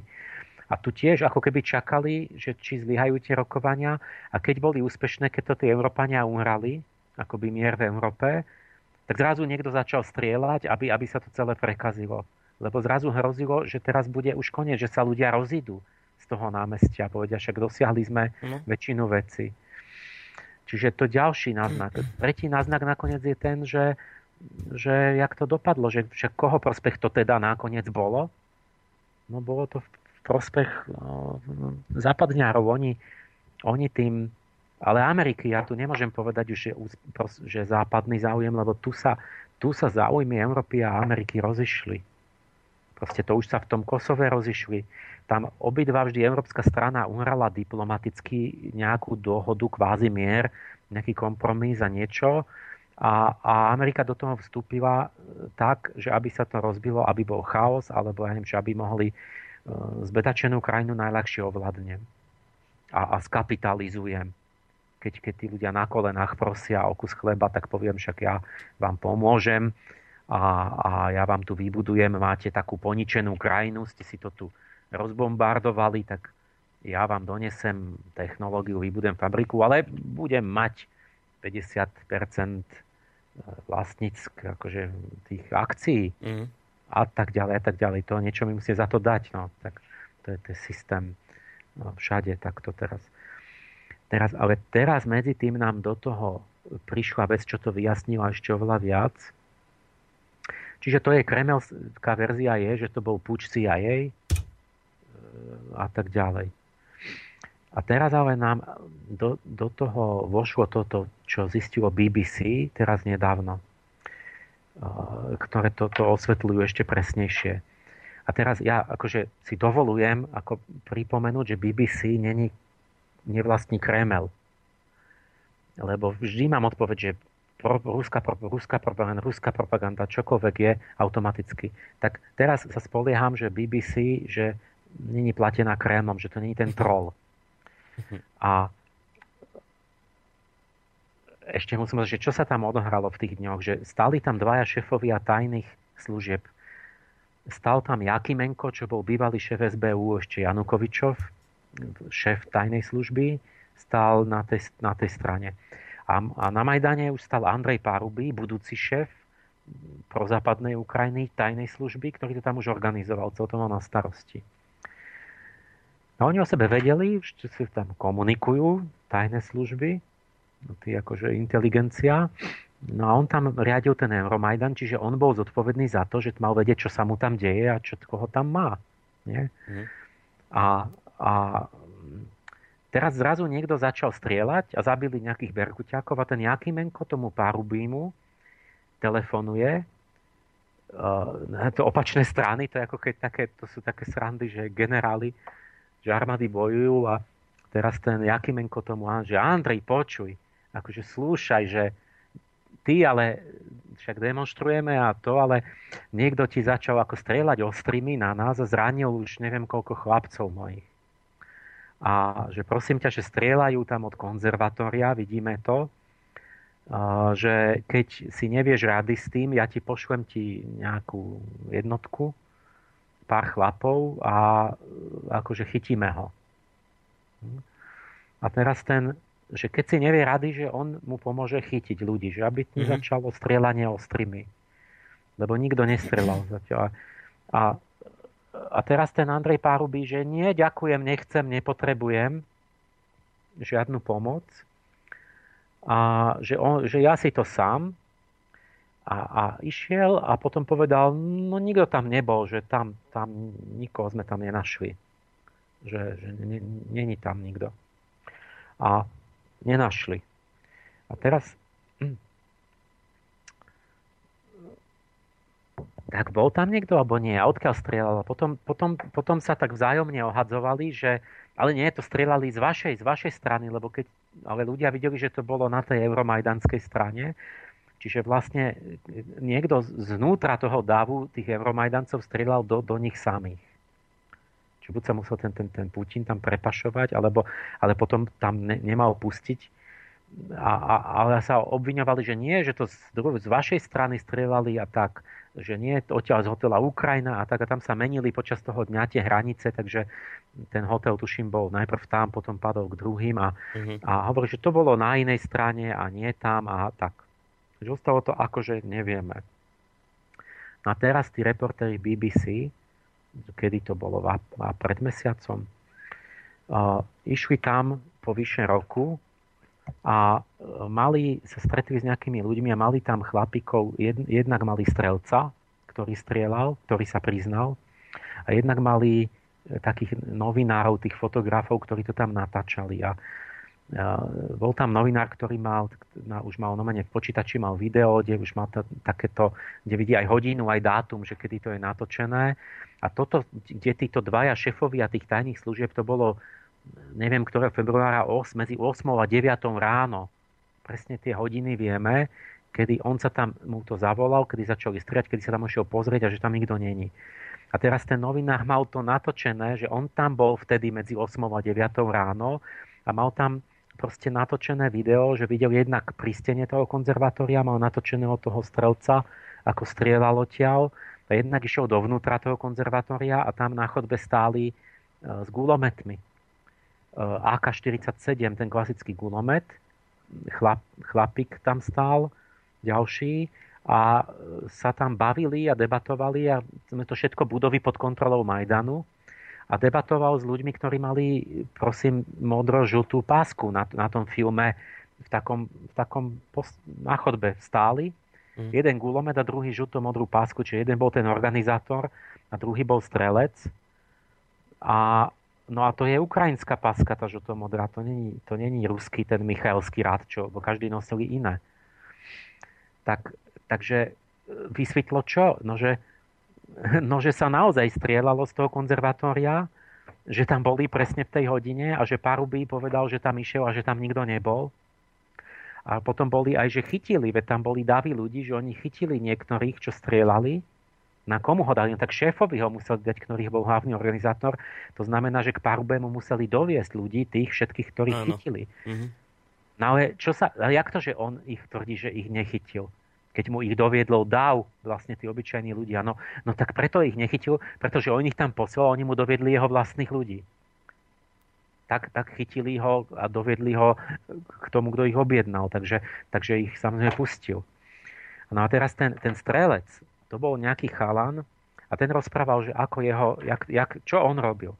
Tam hovoril, že už mesiac predtým, že začalo verbovanie tak, že, že ako tak postávali tam a tak, tak išli, že niekto nesol cigarety a ak fajčili, v takom kruhu pri tej cigarete, že prišiel, prišiel nejaký veterán, starý dôstojník, nejaký zaslúživý a že, a že začal tak verbo, tých mladých ako verbovať a hovorí mu, že ty, ja neviem čo, Iván, ty sa mi páčiš, kurník, že ty, ty si akože to, a tak no, začal akože si ho získať. Mm-hmm. Potom hovorí, že, no, že bol, čo by si, bol by si pripravený, že aj akože sa postaviť so zbraňou za vlast a tak, že, no, že áno. Takže sondujú. Najprv, že získať sympatiu, otcovsky, že veterán, potom, že čo by boli ochotní a potom si ho tak viackrát sa stretli, pofajčievali a si ho tak pripravoval vlastne ako taký, taký nábor a potom mu postupne hovorí, že neboj sa, že tvoj čas príde, že buď trpezlivý a tak.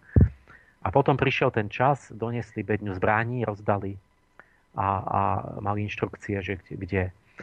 A, a ten chalan hovorí, že, že on to robil z idealizmu, že e, ja už neviem, jak to odôvodnil, že on teda, že nikoho nezabíjal, že nechcel ani zabiť, že len strieľal, že do končatín, že do nohy, do ruky. Mm-hmm. A že on teda strieľal len na tých berkuťakov, že ako chcel nejak, neviem, myslel, že niečo dobré robí, že nestrieľal do vlastných a že nechcel nikoho zabiť. A že, že veril, že robí dobrú vec, ale že teraz má výčitky svedomia a že nevie spať. A a, a, a vtedy tam strieľal, čiže, čiže ten Paruby nehovoril pravdu a to BBC, ten článok bol, tam oni, tí angličanskí povedali reportéri, že taký titulok, že Kiev nám nehovorí celú pravdu. A, a on hovorí, že čo sa stalo, veď o 8 ho tam dali, začal strieľať, ten zavolal jeden druhému, ten tam, iš, ten tam teda nešiel, ale pos, že poslal a ten strojec hovorí, za pol hodinu hneď za mnou prišli a že chcú s tebou rozprávať, že poď, od, odviedli ho, niekde ho odviezli a vyložili ho za mestom, proste ho od, odviezli ho preč odtiaľ. Čiže tak, takto to bolo, čo priamo ten strelec vypovedal v tom konzervatóriu, že jak, to, jak ho nenašli. Chápete? Mm-hmm. Že nenašli ho tak, že išli, že poď, od, od, odvelíme ťa, lebo ťa hľadajú. Hej, jasné. No. A no tak, takto, to, takto to vyzerá. Proste není to pravda, že sa nestrieľalo a tak ďalej. No a potom ešte, keď to sú pre mňa posledné také akože klince do rakvy, že keď sa dozviem také veci, že tam, jak sa strieľalo z toho hotela, tak, tak všade sú stopy po všetkom, že keď vy strieľate, tak, tak a je tam alej stromov v tej ulici, tak vy trafíte plno stromov. A teraz tie gulky sú zavrtané v tom dreve, hlboko, to nikto nevyťahne No ale keď ten strom, keď to pozrete, tak zistíte úplne presný smer, že, že odkiaľ tá gúka letí. No však práve, veď... A zrekonštruujete to, že ešte aj z no. ktorého okna a poschodia strieľal, keď niekto strieľal, lebo to v tom dreve máte úplne tú dráhu a máte plno guliek, že, že vlastne viete presne si ten úhol pretnúť. No a čiže vlastne my nemôžeme mať poch... To je jak, jak s tým septembrom, že že keby sa nezničila evidencia, tak je možné mať pochybnosti, že kto strieľal odkiaľ. Teda, že odkiaľ sa strieľalo. A, a, a takže, takže je to ľahké, veď sa stačí, ideme sa pozrieť na tie stromy, ale prídete tam a tie stromy sú vypílené, sú preč. Hm. Celá alej starých stromov je preč. A ja sa pýtam, kto vypílil? Putinov specnaz vypílil tie stromy, alebo to Kievania vypílili tie stromy? No Porošenko ich vypilil, nie Putin. Ne, ja si neviem pomôcť. Porošenko odstránil evidenciu, nie Putin. A podľa mňa evidenciu odstraňuje páchateľ. Čiže mne, mne to žiaľ vychádza tak, že, že to je jasné dosť. Že, že chceli to urýchliť. Uh, tri týždne predtým tá Nulandova si s tým pajetom, veľvyslancom v Kieve, už uh, vlastne to mali ako hotovú vec. Oni zostavovali kabinet, vládu a dohodli sa v tom telefonáte, že Klíčko, ktorý by bol lepší než Jaceňuk, ale Nulandová hovorí, že podľa mňa, že dúfam, že mi či so mnou súhlasíte, že, že, že teda nie Klíčko by mal byť, ale že, že ten e, Arsení, že je dobrý ako chlapík, že on rozumie, akože, že čo chceme. A, a on, že áno, že plne, plne s vami súhlasím, že, že... Ona ho ešte tak no. familiárne nazývala, že Jac. Že, že, áno, že jac áno, bude... tak nejak mal nejakú prezivku. A, takže oni, oni jednoducho zostavujú medzi sebou, vlastne americká vláda zostavuje kabinet, e, potom, potom no a teraz ešte no a to, to dám do toho, teraz ja občas poviem názor toho môjho, e, poviem, tajomného priateľa, nemenovaného už som ho niekedy spomínal, že, som, že on vyrastol v Indii vlastne ako medzi diplomatmi. Mm. On to je tu môj sused vlastne z detstva. Ale, ale jeho rodičia boli diplomati, takže vyrastol medzi tým takou smotánkou, medzi veľvyslancami a takými šojakými na ambasádach.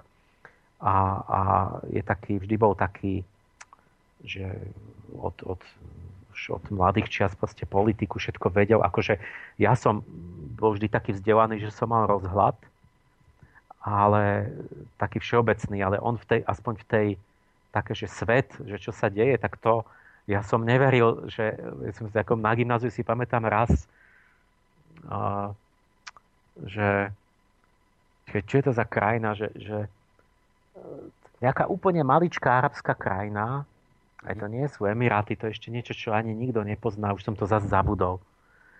A teraz ja hovorím, že ale, že ale že nevieš hlavné mesto tejto krajiny, mu hovorím. A že aké je hlavné mesto? Teraz už ani ja si neviem zapamätať. Hey, ani, tak malé, že to nikto o tom nevie, že to je mm-hmm. krajina. A on, že myslíš Abu Dhabi? Akože, čo, tak, No a on teraz je taký, že, že aj do politiky išiel, ale on trošku práve, že mal tú morálku v sebe a potom na jednej stretavke zo školy hovorí, no že išiel som preč tej politiky, že predsa len, že je to také, že to nemôžem urobiť mojej rodine, lebo že tam ide o krk, že, že proste za, že je to také brutálne a že sa vrátim len k obchodu, že tam predsa máme spoločný záujem, že keď s niekým obchodujem, tak aj on chce a ja chcem niečo spoločné mm-hmm. a nie len sa pozabíjať. A, a, a taký, taký milionár, alebo neviem čo už, či, či, či aký veľký, proste po, po svete všelijaké, po, v Rusku tam, a, a kde po svete chodí. A teraz som ho náhodou stretol zase v cukrárni a takým spôsobom, že ja, že tuto v tom Majerovi, a, taká, taká viedenská cukráren tu starobila, čau, že, čo, a, že otca som musel prísť pozrieť, že je chorý ešte doma. A že, no, že, čo, no, že idem zo Šamony, že v Alpách lyžujem. A dneska ráno, ale že o 5. mi ide lietadlo na, na Reunion. A stále takto po takých, toto lieta. A on mhm. sa stýka s takými ľuďmi všelijakými, čo sú hore pri peniazoch a sú blízko tých ľudí, čo, čo, čo Áno, sú aj jasné. v politike a čo, čo nejak proste vedia akože tak z prvšej ruky, že čo. Mm-hmm. A teraz ja poviem niekoľko jeho, som sa ho vypýtal, prosím ťa, toto, toto, toto mi povedz. A tak on na to, už, na to, to mi už predtým hovoril, že, že, že ale mi, to, to, to v podstate, čo si ja myslím, mi, že, no, že áno, že ja som im hovoril, že, jak to, že, že tam chodím na Ukrajinu a že im, a neviem komu, a tak niekomu, kto to musel o tom spolu rozhodovať, že, že však e, čo ste takí chamtiví, na čo sa tak strašne ponáhľate, som im hovoril však nechajte tých Ukrajincov, akože počkajte do volieb. Že nech si odvolia e, novú vládu, západnú a takto.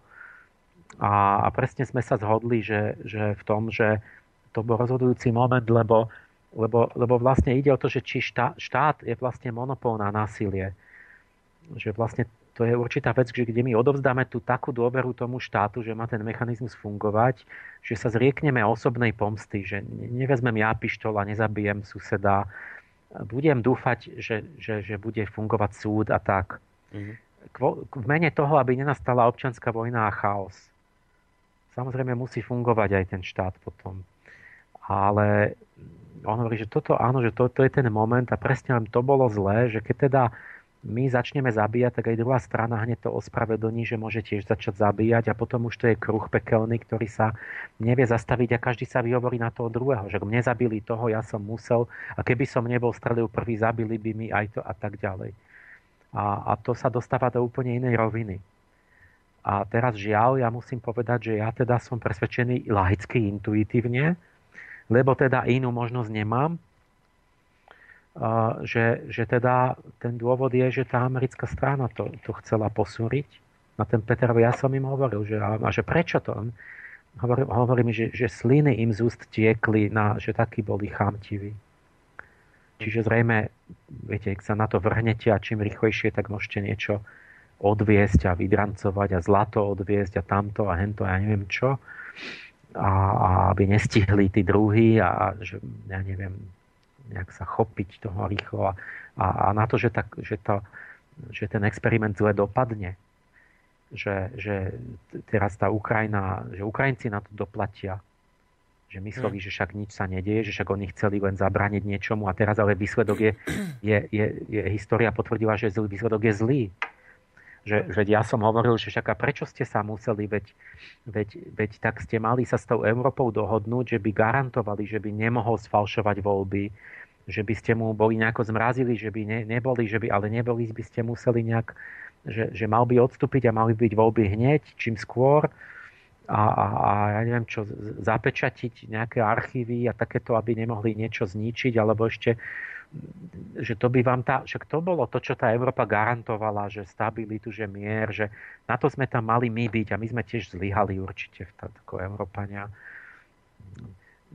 Že proste zabrániť tej občanskej vojne a, a, a teda ubezpečiť tých, tých Ukrajincov, že tam ten Janukovič nemôže už nejako ich, no. ich ohroziť. A, a vysvetlo, že Janukovič nebol taký zlý, lebo nech na neho zahučali, že je tyrán, tak tak pustil do gati, že utiekol. Vlastne, že sa bál, nechcel byť tyran, nechcel, aby ho odsudili, alebo aby všetci sa na neho vrhli, že tak, a, a Putin si pamätám mu hovoril, že Janukovičovi, že nerob to, lebo že vypukne ti úplný chaos v krajine. Mm. To už asi Putin vedel z Čečenská tak. Hej. A, a, a vlastne Putin mal pravdu a radil mu dobre tomu Janukovičovi. V nejakom zmysle, že že ja, ja mu neradím, ja by som tu, ja, ja som povedal, Sergej, ja som na vašej strane, vy chcete, chcete ísť do Európy, to chápem a, a, a môžete aj s Američanmi spolupracovať, keď, keď myslíte, že sú keď, keď vy subjektívne máte, chcete, že, že chcete to skúsiť, chcete, že sú lepší než Rusi, alebo čo, tak, tak máte právo. Že, že bolo treba nechať tú revolúciu, ale bolo treba zabraniť tejto občianskej vojne. A na to mali spolupracovať Európa, ten Majdan a ten Janukovič očividne bol ochotný, však keď už on je ochotný utiecť, že už tak sa bal a tak bol, sa cítil, tak to znamená, že on by bol ochotný odstúpiť nejakým e, akoby organizovaným spôsobom. No však on bol a... ochotný evidentne ustúpiť aj v prípade vyjednávania s tými ministrami zahraničných vecí, s ktorými a sa to, teda.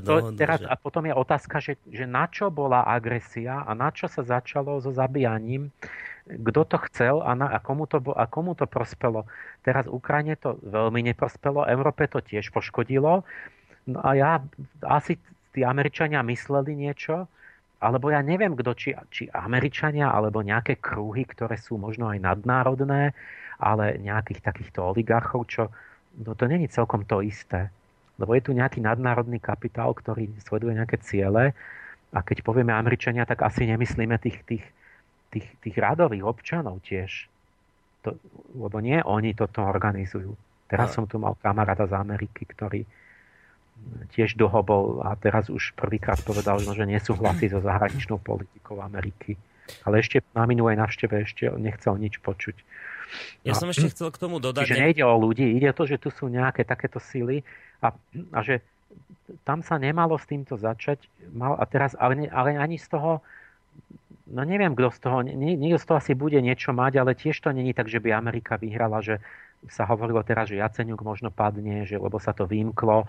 Že toto sa deje, že oni, ale že ten, ten, ten môj taký pocit, no, nehovorím, že je, že, že Amerika aj tak skúsi, však, však skúsme, však možno niečo získame a keď tam nastane chaos, tak sa zdeku, zdekujeme preč a, a však sa nám nič nestane.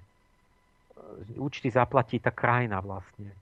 Že oni aj takto, ako mám pocit, že rozmýšľajú, že často niečo chcú dosiahnuť, ale väčšinou sa to nepodarí. A, ale strašne na to doplatí tá krajina, kde bol robený ten, ten pokus. No, čo... Ja som ešte chcel k tomu dodať, že tu je ešte v celom tomto prípade jedna dôležitá udalosť. A to iste tiež viete, keď už aj samotný estonský minister zahraničných vecí vlastne potvrdil, autenticitu záznamu rozhovoru. On totiž to telefonoval so šéfkou zahraničnej politiky. V tej dobe uh, ešte šéfkou zahraničnej politiky bola Catherine Ashtonová. No a tento estonský minister, oni spolu telefonovali a, a, a o tom, že však preboha, veď e, tu strieľajú akoby tí naši po tých demonstrantoch, že, že tu sa nie, niečo zle deje. Zachytili ste to? Áno, áno. Čiže, čiže ešte aj toto je tu, tu, tu ďalšia vec a vlastne ten estonský minister to sám potvrdil, lebo tá, lebo tá nahrávka evidentne ich teda niekto odpočúval. Môžeme sa domnievať, že to bolo zrejme Rusko, ktoré malo tú schopnosť odpočúvať tieto telefonáty. A ako náhle tento telefonát unikol, odpočuli ho, tak ho zverejnili. On sa objavil na internete, kde tento minister telefonuje s Ketrin Eštonovou a hovorí, že, že je, ona tam hovorila, že to je strašné, ak je toto pravda, tak je to hrozná vec. A proste samotný minister Estonský toto potvrdí, že áno, my sme spolu telefonovali. A, a, a, áno, že potvrdili autenticitu telefonátu, áno. ktorý ale nebol úplným vysvetlením, že čo sa tam stálo vlastne. A bola tam tá lekárka, ktorá to vtedy vyhlasila, že tam strieľajú rovnakými gulkami obidve strany a to vlastne je uznané, ale ona, ona potom, tá lekárka som zisťoval, ona potom povedala, že ona tomu nerozumie, že ona to vlastne nechce hodnotiť. Ona sa ako keby sa zo strachu stiahla, že ona teda netvrdí nič. Mm-hmm. Lebo pôvodne to tak vyzeralo, že tvrdí, že vlastne tam strieľajú vlastní vlastných. Ale toto sú tie veci, že ja, ja plne verím, že mnoho tých politikov, že práve ehm, je v tom, že nevedia o tom a že vždy je také jadro tých skalných, vybratých, také úzke, by to no, konšpiratívne, proste tí, tí, tie, tie tajné akcie, ktoré popri tej oficiálnej politike niečo pečú nejaké vlastné plány. A nejako ovplyvňujú a zasahujú a, a tak, že vlastne, že, že vy ste politik, ktorý jedná a máte možno aj nejaký plus minus dobrý úmysel, ale vaša tajná služba niečo robí, čo, o čom vy neviete a, vlastne vám to nejako skríži a v podstate niečo ne, neférové. Mm. A potom môžu byť takto prekvapení, že akoby chcú tajne dopomôcť e, akoby e, úspechu, teda dosiahnutiu nejakých cieľov. Takže vlastne aj ten Peter mi podal, že vlastne tí, tí, tí tam tlačili na pílu nejakí ľudia, ktorí chceli akoby nejak sa rýchlo zmocniť vlastne do, do, do svojej sféry, nejako tú Ukrajinu akoby proste zmenu vlastníctva, proste, aby mm. to prešlo. Tí, tí druhí, aby tam nemohli kradnúť a aby oni mohli. No dobre, a teraz mi povedzte, že však vy máte tam na Ukrajine e, toho svojho priateľa a teraz, že keď, e, keď e, sa objaví takýto článok, alebo teda takáto reportáž BBC, keď sa objaví, ako som čítal, že to sa mala tá nahrávka toho telefonátu ministra s Ketrin Eštonovou, vraj to malo uniknúť z prostredia ukrajinských tajných služieb lojálnych Janukovičovi, keď sa objaví takáto nahrávka, že on aj tak stále napriek tomu proste zotrváva v tej svojej verzii, v tom svojom ne, ne, presvedčení? Neviem, lebo, či... lebo my nejak, ja, má, málo mi odpovie na maily, že tak nejak veľmi sporadicky komunikujeme a neviem, či pretože má starosti teraz, alebo aj je otázka, že či vôbec môže povedať do mailu všetko. Ja neviem. Ale takže moc som sa od, od neho ne, ne, nemali sme tak dlho, akože, že by som sa na všetko mohol pýtať. Mm. No ale mám tu veľmi zaujímavú vec, že Roman Blaško to bol pozorovateľ Európskej únie na Ukrajine oficiálna misia. A, a čo ten hovoril? Boli tam 60 dní a mali 350 sedení na Dnepropetrovsku s miestnymi všetkými možnými zástupcami. A, čiže to je oficiálny človek vyslaný z Európy a, a, a priamo tam je dva mesiace a rozpráva so všetkými zodpovednými tam proste stranami. Mm-hmm. No a to, že čo ten hovoril a ten vlastne to hovoril tak, že to akoby v podstate dáva veľmi dobré vysvetlenie a osvetlenie toho, že čo ako sa to tam začalo diať. Pretože vám to nevysvetlia ani tí miestni ľudia.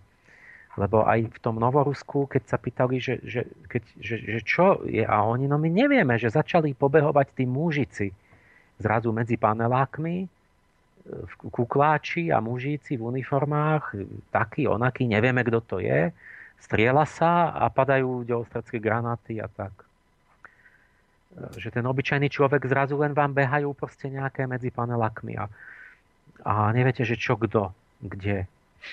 No a tento Blaško ako keby videl do toho tam zbližšia hlbšie a hovorí toto, že, že, že toto je vojna medzi oligarchami. Mm.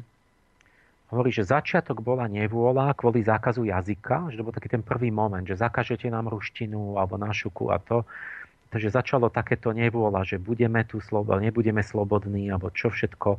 A potom sa to asi nabalovalo, ale hovorí, že Kolomojský je vlastne taký prozápadný, švajčiarsku založený nejaký Ukrajin, židovský Ukrajinec, ktorý je tam proste oligarcha, boháč, e, podporuje západnú stranu, že dal 80 miliónov na Jaceňukovú kampaň a že aj Porošenka a ja neviem čo a že, že v podstate akoby financoval si tých politikov, lebo tam oveľa mocnejší sú tí oligarchovia než nejakí naši. A čo si vychoval ľud, lebo keď máte korump, slabý, tak, tak, tak vám narastú veľmi mocní muži. Keď sa necháte ako keby e, využívať a, a ovplyvňovať a, a nestaráte sa o, o to, čo sa deje, a, tak že, že Kolomojský, že on je v podstate jak taký vládca, že on aj má nejakú politickú funkciu, ale aj je ten, kto je boháč a rozkazuje, čiže on de facto to tam riadil nejakú mm-hmm. celú tú, ten kraj. A, a že na Kríme mal veľké nejaké podniky a investície, že a Putin mu to zobral a on tam prišiel o veľké straty mal. Osobné, súkromné, ako firemné. A, lebo zrazu sa to ocitlo v inom štáte. A že on teda má tie hlavné jednotky a, a batalion Azov, Dnieper 1, 2 a to, to sú jeho súkromné pluky. Kolomojského. A, takže súkromnú armádu a hovorí ten Blaško, všetko teraz budem hovoriť, čo Blaško hovoril, že, že Kolomojskému, Putin zabral Kolomojskému na Kryme majetok, tak Kolomojský zobral svoju súkromnú armádu a, a vošiel do Novoruska a e, začal zaberať majetky fabriky Achmetovovi. Lebo Achmetov je je konkurenčný oligarcha, ktorý je zase s Rusmi za dobre. A tak som povedal, tak vy ste mi tam zobrali, tak ja mám tiež armádu a ja zoberem tebe. A, no a Achmetov sa chcel brániť si svoj majetok, no tak si povolal, koho mal kamarádov, no ale tí jeho kamarádi sú tí východní. Hmm. No takže tam kto bol, že povolal nejakých kazašských kozákov a čečencov a, a proste kamarátske jednotky, aby, aby bránil svoj, svoj majetok. Čiže ľudia boli úplne mimo. Čiže dvaja veľkí boháči sa bijú o svoje majetky a vedú súkromnú vojnu vlastne na území Ukrajiny. Ale Blaško hovorí, že Kolomojský zautočil, ale Kolomojský to bral, že Putin zautočil na Kolomojského, nie na Ukrajinu. Mm-hmm. Putin na Kolomojského zautočil v, na Kríme, lebo zobral jemu súkromný majetok. A, a teraz Kolomojský nemá dosť veľkú armádu, aby porazil Moskvu, teda Putina. tak, tak išiel proti tomu Putinovmu kamarádovi Achmetovovi a jemu, ale de facto napadol to oblasť toho Novoruska. A čiže hovorí, že oni začali vojnu tí oligarchovia, a to sú tí mužici, že sa tam objavia, a áno, že on je gubernátor aj vlastník, že on má politickú aj de facto vlastní, aj, aj, aj majetkovú vlastne tam, či to je král vlastne nejak v tom ne, tej Petrovskej oblasti.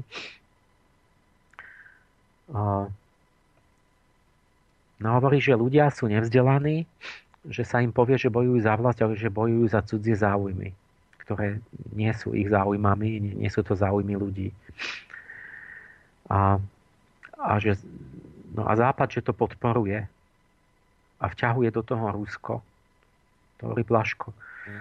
A o ľudí nejde. A, a že vzniká násilie a, a tak ďalej. Tam už dokonca, že kryštálová noc, že porozbijali 22 kostolov. A, a, a no hovoril to tak akože prorusky. Hovorí, že Putin by bol radšej mal ekonomický vplyv, chcel mať na Ukrajine, že chcel mať tú úniu ekonomickú, aby tam akože bol taký kultúrno-ekonomický hegemon, že nechcel tam mať vojnu, nevyhovoval mu chaos a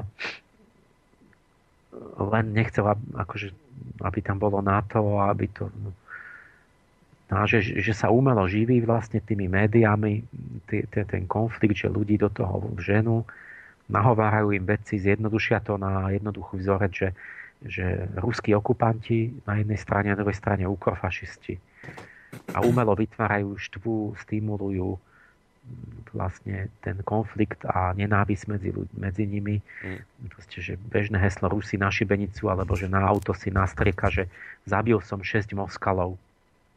Čiže vlastne ako sú na odstrel a že kto ich akože podreže viac, tak ten si to na auto napíše ako, ako významenanie. A, o, že, no, že, no ešte hovoril, že, že no neviem, o médiách, to sa vrátim, a že policia má, má príkaz nezasahovať do šarvátok a, a Kolomojský vlastní televíziu a televízne kanály, takže Kolomojský bubnuje na vojnu. Akože za vlast mm-hmm. na mhm. vlastenecké tieto vybičováva. A v skutočnosti nejde mu o, o, o, o ľudí. Takže tu je taký ten, takoby to jadro púdla, keď si to uvedomíte, že, že že toto takto nejde. Že proste keď, keď že my vlastne hovoríme, že, že tam vstúpili nejaké zahraničné jednotky na, na územie suverénnej štátu Ukrajiny. Že tam nemôžu byť. To je jednoznačne nesmú tam vstúpiť, že sa miešajú do vnútorných záležitostí Ukrajiny. A dobre, ale keď to teda je štát, tá Ukrajina, a je to jeho územie, tak štát je zodpovedný za to, že on, on má byť zodpovedný za to, že štát funguje, že, že tam udržuje poriadok, že tam je zákonnosť, že, že tam je armáda a policia rozhoduje o veciach. A keď ja tam mám, že tam je neštát, že tam môže byť súkromné armády, môžu prepadnúť inú časť a tam niekto iný má súkromnú armádu a, a, a štát je bezmocný a do, alebo, alebo sa na to díva a dokonca to podporuje. Lebo, lebo vlastne ten, ten, ten štát toho Kolomojského akože pasívne kvázi mu nebráni a v skutočnosti ho podporuje. Mm. A tým podporuje vlastne nezákonnosť, tým hodil cez palubu svojich občanov, že vlastne, predstavte si, že by, že by, že by bratislavská vláda e, tu podporovala nejakú súkromnú armádu niekoho, nejakého oligarchu, mm. Neviem, z Dunajskej stredy, nejaký mafián by mal súkromnú armádu a mňa by prepadli. A, a zobrali by mi dom, lebo, lebo niečo im, niečo. A teraz ja by som vedel, že bratislavská vláda, policia, parlament, česi, že, že oni to ako, že to je s ich tichým dovolením, že, že tento môže. Tak, tak v tej chvíli pre mňa padla tá vláda. To znamená, že ona ma zradila ako občana, že ona mi nepomôže, ja si musím pomôcť sám a keď ja budem mať kamarádov v Maďarsku, v Budapešti, čo mi chcú pomôcť, tak ja si ich zavolám a budeme sa brániť tu v mm. dome. Ale potom povedia, že vstúpili Maďari, Maďari na Slovensko. No, čiže chápete, že keď tam má byť, keď, keď má byť tam poriadok, tak vlastne že, tak, tak, tak ten Kiev by sa musel cítiť zodpovedný za to, aby tam uh, nemohli robiť sú, súkromné zločiny. No, ten... a, a, a keby sa cítil aspoň zodpovedný, že keby povedal, že, že, že, že sme bezmocní, ne, nevedeli sme to zatiaľ, lebo nemáme sílu, že by to aspoň deklaroval. Ale nie, on hovorí, že to nech, áno, že, kolom, že oni, toto tam je, že tá policia ich nechá, e, Kiev ich nechá, e, vlastne nechajú kvázi akože takú zástupnú vojnu, že akože to nie sme, my to nie sme, my, my to nerobíme, to je súkromná armáda, a, ale, ale my ich ako nechávame, lebo, lebo oni bojujú proti našim, proti tým Rusom. Hm. Tak t- t- potom, potom aj oni sa budú brániť. Akože čo, čo no, bola potom? teraz nejaká aktivita na Ukrajine, že teda tieto súkromné batalióny uh, začlenili do armády. Ale ja som ešte chcel povedať, že Vami spomínaný pán Blaško ako pozorovateľ, ktorý tam e, strávil 60 dní na Ukrajine, hovoril okrem iného aj o tom, že pravý sektor kšeftuje s ľudskými orgánmi a o takýchto veciach sa rozprávalo. A čo chcem v tejto súvislosti povedať, že keď, keď o tomto hovoríte, a zase sa vrátim k tej nešťastnej nedávnej diskusii e, Tibora Rostasa e, s tým poradcom premiérky Radičovej, nebudem ho volať stredoškolský učiteľ, lebo to si tak on zámerne dáva, že aby to tak vyzeralo, že on je obyčajný stredoškolský učiteľ, nie je obyčajný stredoškolský učiteľ. Juraj Smatana je v prvom rade bývalý poradca premiérky Radičovej. A keď, keď teraz mali tú diskusiu s, s Rostasom, tak on hovorí, že a to už ako taký, musím, ma, mrzí ma, že to tak musím povedať, ale ako taký papagaj to ten Smatana už tretí krát asi na tých diskusiách povedal, že, že, že vy keď si myslíte, tak to naivne alebo konšpirátorsky, že tu je proste všetko zorganizované, tak zrejme, keď, keby sme mu povedali, že aj ten Majdan, to strieľanie bolo zorganizované do tých tak policajtov ako aj demonstrantov, tak on hovorí, že to je smiešne, že vy by ste pochopili, aké ťažké je to zorganizovať, keby ste skúsili zorganizovať len obyčajný školský výlet. To je problém zorganizovať, lebo vám ľudia neprídu, toto nesplnia, tam na to sa vykašľu, že to obyčajný školský výlet neviete dať dokopy a nie je takéto veci, že by ste tu vedeli zorganizovať, že, ja neviem, že na Majdane by strieľali po vlastných, alebo to, čo teraz spomínate, akože od pána Blaška, že, že to sú všetko konšpir, že to sú také sprostosti, viete, že, že však to sa nedá zorganizovať, že veď to by, to by niekto určite sa na to vykašľal a povedal by, že ako to je naozaj.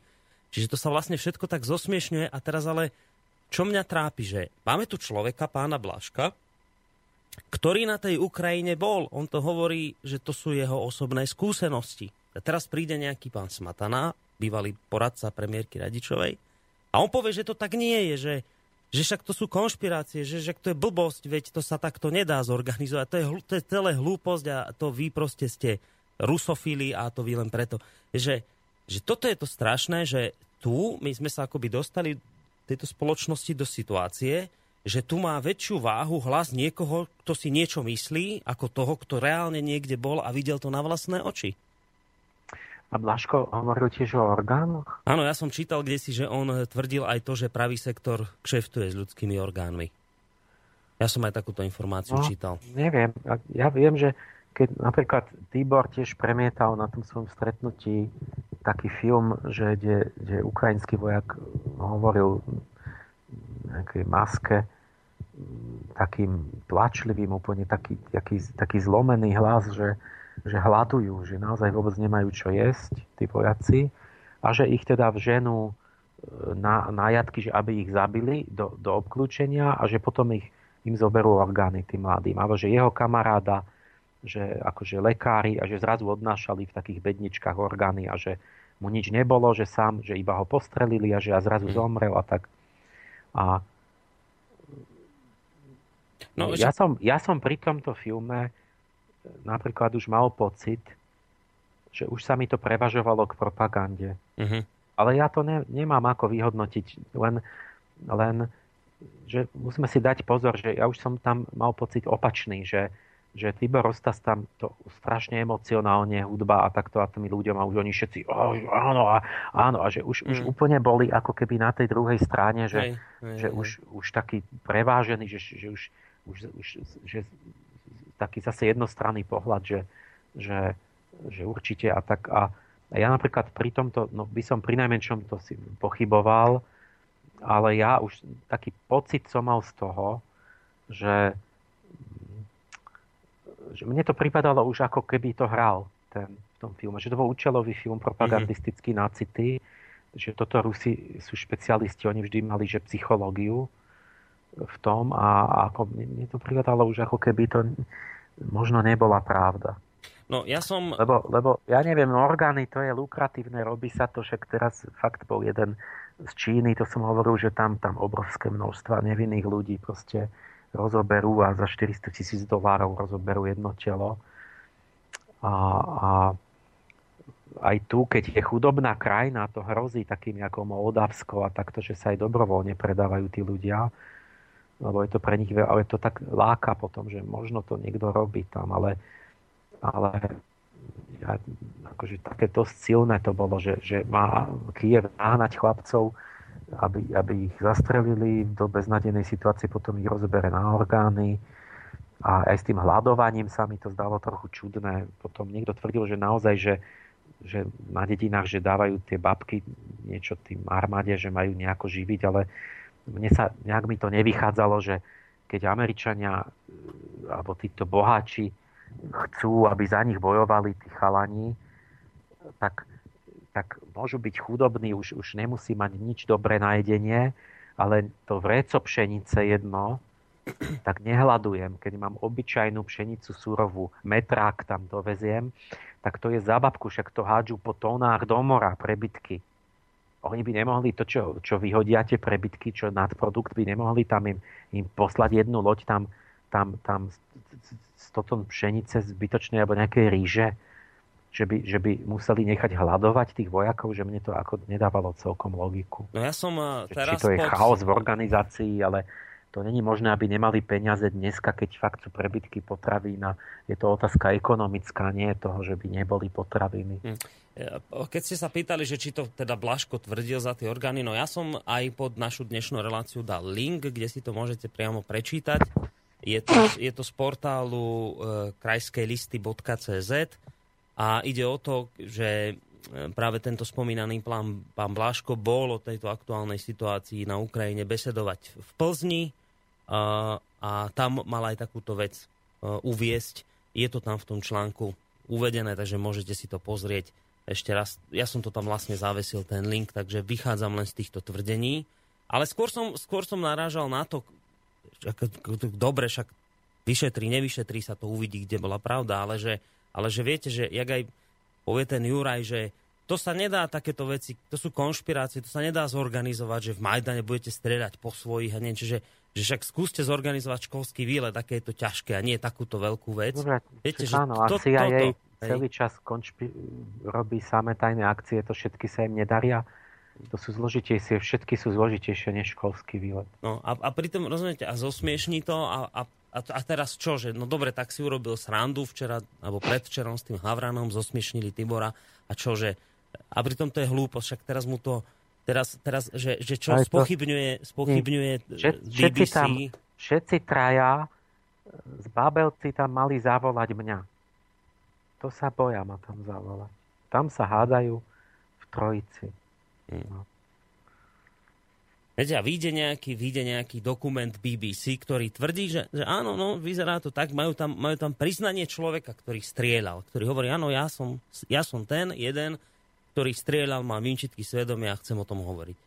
On teraz povie, že no veď, ale tak skúste zorganizovať školský výlet. Bude mu protirečiť. Rozumiete, že, že, že preto my sa no, z toho. Ja, teraz tu mám ešte to ďalší moment zaujímavý, že bol tu, mali sme tu toho veľvyslanca Novoruska. Uh-huh. Že, že Slovensko je pr, pr, prvé, že my máme ako neoficiálne veľvyslanectvo Novoruska a ten veľvyslanec je nejaký pán Farkaš. Áno. No a teraz Tibor ho mal pozvaného na tej svojej besede. Mm-hmm. To ja som schválne, že tak, tak, tak, tak, tak idem tam, lebo chcem konečne z prvej ruky sa ho vidieť ho a opýtať sa ho, že to mám priamo, nie že sa dohadujem, ale že to je, on je vyslanec, to je oficiálny, on musí všetko vedieť, on mi povie, on, on musí vedieť z prvej ruky, čo robí vláda toho Novoruska, o čo im ide, čo sa tam deje, za čo bojujú. A tak, tak, tak, tak musím ísť nech si tam zistím do mozaiky. No a teraz som mu položil dve otázky. Potom jedna bola, že, že taká, že, že, že o čo tam naozaj ide v tom Novorusku z ich strany, že za čo bojujú, o čo mhm. im ide, za aký ideál, čo chcú, akú krajinu, prečo, že keď bojujem, ja musím také požiadavky, že čo som, čo, o čo išlo, len o tú ruštinu, alebo o, o, že my stále nevieme, že to sa nikde nedozviem z televízie ani z ničoho, stále len, že boji, boji, boji, ale však prvé je, že za čo bojujem. Nie, aby tak, že, že povedzte nám, keď ste tu vy, že, o čo, že čo je idea, že prečo ste sa postavili do zbranie, prečo bojujete, čo chcete dosiahnuť, kedy prestanete bojovať. Uh, veď to musíme vedieť, že aby my sme si tu vedeli ako na Slovensku urobiť názor, že na akej strane máme byť, aký máme k tomu postoj. A, a nikto nám to nechce povedať. A teraz, no, viete, keď, keď sa toto, keď ja byť nejaký takýto revolucionár, jak nejaký Castro, alebo čo, že, že, že vyháňam z krajiny, neviem čo, kapitalistov a chcem inú krajinu, tak, tak, tak je nemožné, aby ja som prepočul takúto otázku.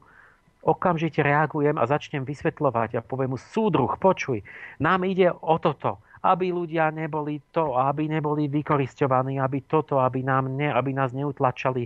To je naša idea, naša hviezda, naša, za to zomierame a, a začnem mu to vysvetľovať toľko, že, že ma bude musieť zastaviť, že už stačí, že ďakujem. Keď, keď, keď mi ide o nejakú ideu. Hej. Chcem, aby tomu rozumeli. Chcem si, ja som mu to tak povedal, že aby, sme, aby ste získali srdcia Slovákov, e, musíme rozumieť, veď tu nikto nevie, že čo. O čo tam ide. On, vám, on, ti, on ti vám mi proste ne, úplne reagoval. On zabudol odpovedať, nepovedal nič na tú moju otázku. Hm. No, čiže veľvyslanec Novoruska si to u mňa pokazil. Týmto, že on mi jednoducho, čo ja nemám rád, on sa tvári, že nepočul ma, alebo čo. Mm-hmm proste vôbec nejak, ja neviem, či povedal, nepovedal. Tuším, tuším, on vôbec nepovedal a s ním bolo jedno dievča tam, čo robilo tie, tie humanitárne konvoje. On a ona. Nejakí takí dobrovoľníci sa tu vychytili a odvaž, že idú pomáhať. A tá inak mi prezradila, že, že Kiev nedovolí žiadnu humanitárnu pomoc tým Ukrajinc, tým Novorusom. Hmm. Takže není žiadne, že humanita, to, to, to, to, keby, keby druhá strana nedovolila, tak sa stiažujeme a oni, že nedovolia, že, že všetko zhábu, že musia, musia ísť cez Litvu a, a neviem odkiaľ, cez Rusko z hora, tak obrovský taký oblúk, že nemôžu ísť priamo cez Ukrajinu, lebo že ich zastavia a zoberú im všetko. Mm-hmm. Nesmiete pomáhať predsa teroristom. Takže nie, nie, to nie sú ľudia, nemôžu humanitárne, tak, ale že to im zoberú. Ale tento Farkaš teda jednak mi to ignoroval potom ona mi namiesto neho niečo tam odpovedala, lenže, lenže jej som sa nepýtal, pretože ona tak vedela o tom tak, takisto nič ako, ako my všetci. A on mal vedieť, lebo je vlastne zastupca tej vlády, hovorca tej vlády na Slovensku. Takže on to musel vedieť. A druhú otázku som mu dal, že je tam tá regulárna ruská armáda? Uh-huh. Vieme, že sú tam Rusi ako ľudia a kozáci a neviem čo, proste šeliaky to, to, to všetci priznali, ale to stále ešte, čo není jasné bolo, že či tam teda sú normálne jednotky proste Moskvy, akoby velené z Moskvy, akože tej normálnej armády. A, a teraz sa to stále tak nejak, že až do konca toho minulého roku ani tá, tie oficiálne agentúry to nevedeli potvrdiť, ale druhí ľudia hovorili, že predsa to je evidentné 100%, lebo že odfotili tanky najnovšie, ktoré má iba Putin vo mhm. výrobe, že dokonca, že to je vlastne priznané v zmluve Minsk 2, lebo že stiahnu Tornado S, to sú nejaké raketomety, no že to sú len e, ruské. Takže keď tam sú, to znamená, že im to museli dať Rusi. A hm, čiže či, ako keby, že výzbroj videli teda Rusku. A, a teraz No ale, ale tam potom v tých interviu tí, tí, tí naši Slováci, čo tam bojovali, hovoria, že, že, no, že keby tu boli Rusi, takže už by sme boli v Kieve mm-hmm. a, a, a že nie sú tu predsa.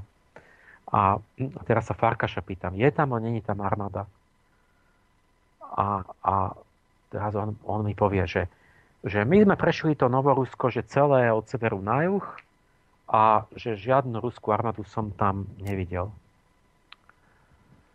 a nevidel. Prešli a on, on, on nevidel uh-huh. tú ruskú armádu tam. No. A teraz, ja, teraz ako väčšina poslucháčov si asi povie, že, že on mi normálne odpovedal. A nie, to si u mňa akože pokašľal. Pretože a to sú tie moje pravidlá, že nie, to sa nesmiete nechať opiť rožkom. Uh, odpovedať na niečo iné, než som sa pýtal, je drzosť. Ja som sa pýtal, či tam je tá armáda a on mi povie, že on ju tam nevidel. Mňa nezaujíma, či ju on videl. On sa možno nebol pozerať na ňu. Ja som sa pýtal, či tam je. A on sa tvári, že mi nerozumie a odpovie mi na niečo iné. Mm-hmm. je to druhýkrát pokašľal u mňa. A, a on to práve musí vedieť, lebo, lebo však vláda Novoruská, tá, tá domáca vie, či tam má armádu alebo nie. Iná vec je, že či mi to nechce povedať, že či keď je dohodnuté, že sa to nehovorí, aj Putin sa tomu tak nejak vyhýba, nehovorí, že tam nie sú, ale nehovorí ani, že tam sú. Takže akože možno to je vyhýbavé, že akože sa na to nemám pýtať predčasne. No, mm-hmm. tak dobre, ale, ale, ale aj keď tak, tak potom ja, akože, to už ja by som nebol taký, ja, ja neviem, ja, proste ja by som tak nebojoval, že ja by som povedal, že je to, áno, sú tu, lebo nám pomáhajú, lebo máme pravdu. A e, takže takto som nič nedozvedel od Farkaša. Uh-huh. A potom, čiže ja okamžite mám intuíciu, keď mi niekto takto rozpráva, že sa e, na prvé nepočuje Vyhýba. moju otázku a druhú mi odpovie, ako keby som sa pýtal inú. A, a, a neprešlo pol hodinu a sa to de facto ako keby ďalší náznak potvrdilo nepriamo z jeho vlastnej kolegyne najbližšej, lebo on išiel odovzdať tam vyznamenanie za tú humanitárnu pomoc tej, tej svojej, tej, tej dievčine čo, čo bola v tom jeho tý, tý, tom týme spoločnom, čo tam išli s kamionmi. A tá dievčina povedala, že prepač, že je to trapné, ale že ja od teba nevezmem žiadne vyznamenanie, že nechaj si mm-hmm. ho, že ja odmietam. A on tak, že no, že čo, že prečo, však ako chceš a tak, že lebo ti nedôverujem, že sklamal si nás. Proste ona tam pod tlakom toho, že prečo to neberie, vysvetlo, že ona mu vôbec nedôveruje a, a teraz ja som, ja som hneď, jak vidím ju, tak vidím proste astrologické signatúry, ja som presne viem, aké dievča to je. To som ju prvýkrát v živote videl. Presne vidím typ. Taká, taká žena, žena, taká, čo ide, že pomôcť a, a, a taká, a, a, a taká, taká, ako keby veľmi taký obyčajný z ľudu a, a taká jednoduchá. A tá, oni tieto majú také tú, tú poctivosť, že, že takú, také, také, že je to nereálne, proste, že, že, že potom sa nahnevajú na niekoho, kto robí nejaké také dohody uh-huh, uh-huh. politické a tak. Čiže to, že ako keby sa to v zápäti potvrdilo, že on vlastne ani není až tak, že by idealistický bojovník alebo niečo, ale že tam, neviem, nejak možno aj má nejaké obchody alebo čo a, a že ho nejako vymenovali, neviem, no proste proste som prišiel, že, že má, má získať moje srdce veľvyslanec Novoruska a vysvetlo, že si vybrali zlé. Buď sú, to, buď sú celí zlé, alebo si vybrali zlého človeka, lebo, lebo vlastne lebo sa mu podarilo opak. Hmm. No, čiže ne, nemajú zlého veľvyslanca, podľa mňa. No a teraz som dal tomu môjmu Petrovi, môjmu priateľovi v cukrárni, odpoveď, že a sú tam, alebo nie. A a, a on, ja keď mu dám nejakú takú otázku, tak e, že teda som, lebo som zistoval nie len, že Jemen a Líbiu, ale aj Abcházsko. Som, že nielen intervencie USA, ale aj ruské, pretože vlastne aj ten ruský hegemonizmus nový mm-hmm. začal 2008 vlastne tým, že urobili výpad do Gruzie a obsadili Abcházsko a Južnú Osetiu. To bolo prvé, ale v Krym je už druhý na rade. A, a v Abcházsku, že pozrite, jak to bolo v tom Gruzinsku. Tak on mi, a on mi nepovie, že vieš, tak ja v novinách písali, no jak sme posledne pili s tými generálmi v tom Abcházsku, naš, na šašlíku na Kaukaze, tak vtedy tam bol ten a ten a hovorili to. A bol som sa pozrieť na tie, kde, kde akože na tie boje a tak. Čiže začne mi hovoriť, že on tam pil s tými generálmi. Hm. A No a táto bola len taká sranda, že tam, to, to potom sa vrátim s tou Amerikou, že, že sa bol pozrieť, že jak začala tá rusko-gruzinský ten konflikt, že, že kto koho napadol a tak, že kde sú tí, tí zabití Abcházci a, a hroby a tak.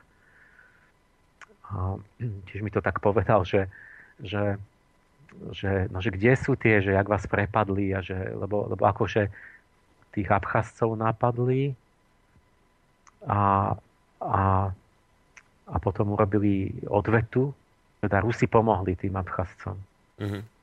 proti Gruzii, bo tí chcú byť sami. A to mi povedal tak, že tam toho moc, že, to, že tam to kopy nič nebolo, že, viete, že no kde sú tie, že, a že, kdo, tí, že koho zabili, že kde sú tie hroby. A že, a, že tu, niekde, že tu, a že, no, že kde, kde, kde, že kto. No, že tu to akože detko. A že čo, že, no, že nejaký jeden hrob a že nejaký jeden dom, že tam padol granát nejaký devostrelecký a že nejaký detko ohluchov. Mhm. Haló, počujeme sa? Nech nám pán Páleš spadol z linky. Čo sa deje?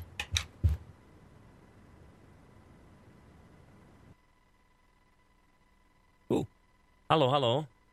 No, tak momentálne sa nepočujeme. Tak počkať, musíme skúsiť zatelefonovať znova.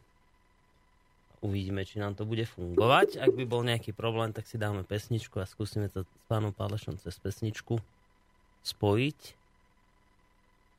Vytáčame, ale zatiaľ to vyzerá, že máme nejaký technický problém. Takže urobíme to tak. Aj tak už máme za sebou dosť času, takže si dáme nejakú tú pesničku. Ja som že tak plánoval, že by sme si mali niečo zahrať a keď tu dnes spomíname tých rôznych mŕtvych na Majdane, tak im zahráme nasledujúcu pesničku a dúfam, že sa nám dovtedy podarí tieto technické problémy odstrániť.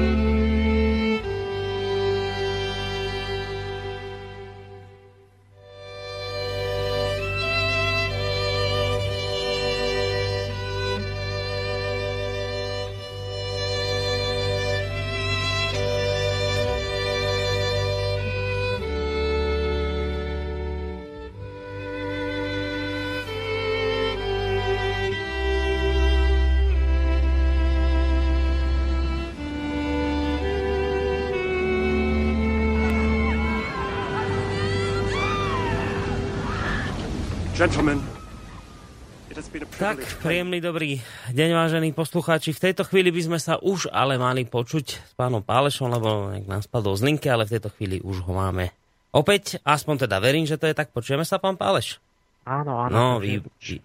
Asi to chcela hudobnú prestávku. Asi to bolo treba už si niečo zahrať, lebo sme už dlho rozprávali, takže vítajte opäť. Aj vy, aj ja, ja, ja už poviem len dve drobné veci, čo mi Áno. ten Peter povedal a môžeme už urobiť diskusiu. Uh-huh. A neviem, kde ma to stoplo, som o tom Abcházsku uh, hovoril. No, no to tam, jak ste sa s ním stretli, že tam, že tam iba ten jeden hrob bol a je nejaký detko no, tam ohluchol. Ako mi to tak podal, že teda čakali už na to, aby mohli, ale potom za na mape som videl, že tie hlavné boje, že Gruzinci zautočili na tú južnú Osetiu. Zrejme tvrdo a tam sa im postavili tí Rusi a rozhodli sa, že akože zaštitia tých Osetov a tých Abcházcov proti Gruzinsku, ktoré je prozápadné a, a je, bol tam ten, ten proste západná akoby smotanka. Mm-hmm. A, ale to je odbočka, že vlastne sa pýtal som, že, že či teda je regulárna ruská armáda e, na Ukrajine alebo nie. A on mi povedal, že, že e, ako kedy. Že keď bolo pri Debalceve ten e, ofenzíva, pošli tam a odišli preč. Mm-hmm. Že normálne tam nie sú stoja tam tí domáci na tých barikádach, čiže keď sa bránia, tak tam sú domáce jednotky, ale keď bola to, ten prielom treba urobiť, tak tam proste že dneska je všetko motorizované a to je pár kilometrov, že vy za pár hodín ste tam a za, za no, do obedy tak, tak, tak a odídete večer, ste preč zase s celou armádou. Odletíte, od, od, odídete, čiže aj by tam boli zbytočne, tak, takže väčšinou tam nie sú, ale že tam tvrdí, že teda pomáhali akože v tých rozhodujúcich chvíľach. Mm-hmm. No a potom som ešte dal otázku, že kto zabil Nemcova. a, to bola dobrá otázka. Lebo, lebo hneď mm. to, tam je vidno to naše to schematické, že proste toto je to, čo nemáme robiť, že zomre Nemcov, ktorý je akože oponent Putina a, a hneď je každému všetko jasné, že, že á, neviem, zabil, Putin ho dal zabiť, to je total Hitler, totalita, Áno, ešte, ešte, nepriateľov. Ešte sa to aj tak nafotilo, a, že to mŕtve telo a v pozadí Kremel bol. Áno, hneď tak, proste tá, tá, tá, ne, tá nečestnosť, tá, tá, to, to akoby to uh, akoby rúhanie sa tej bohyni, teda nepravdivosť, je v tom, že vy, vy nechcete vedieť, ako to bolo, vy, vy len chcete, že akože hneď to sa nám hodí do nášho schémy propagandistickej, že povieme, že to bol on, že už sa proste rozpráva hneď, že to musel byť on a to je ďalší a znova a zase a Putin je, je, je Hitler a, a, a, a proste ale nikto nerieši, že jak to bolo.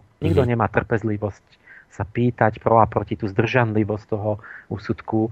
Tak som vtedy pozeral, že, že tak tak jak, čo, jak bolo s Nemcovom? A teraz zistujem, že, že Nemcov bol za Jelcina nejaký populárny, že vtedy mohol byť konkurent Putinovi, ale že teraz mal podporu 1%, tak si hovorím, to je blbosť úplná, že, že oponenta, ktorý má podporu 1%, ktorý je mi úplne neškodný, aby som zabíjal, tak iba sebe dávam čierneho Petra. Preto robím si oveľa väčšie škody než zisk že to, to by musel byť Putin hlúpy, že by Nemcova dal zabíjať.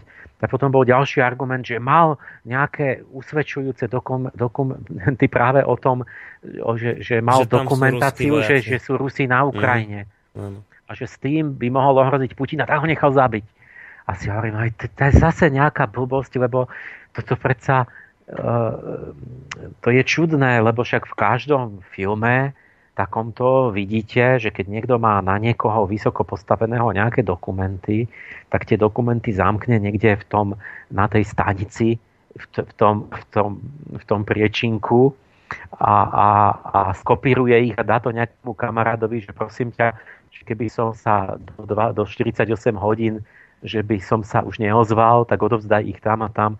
Mm. Čiže proste nikdy sa takéto sa nedajú, takéto dokumenty sa nedajú e, zneškodniť tým, že zabijete tú osobu, lebo tá osoba prvé, čo vie, keď jej niečo hrozí, že ti dokumenty dá niekde, že nebude chodiť s nimi vo vrecku s jednou kópiou.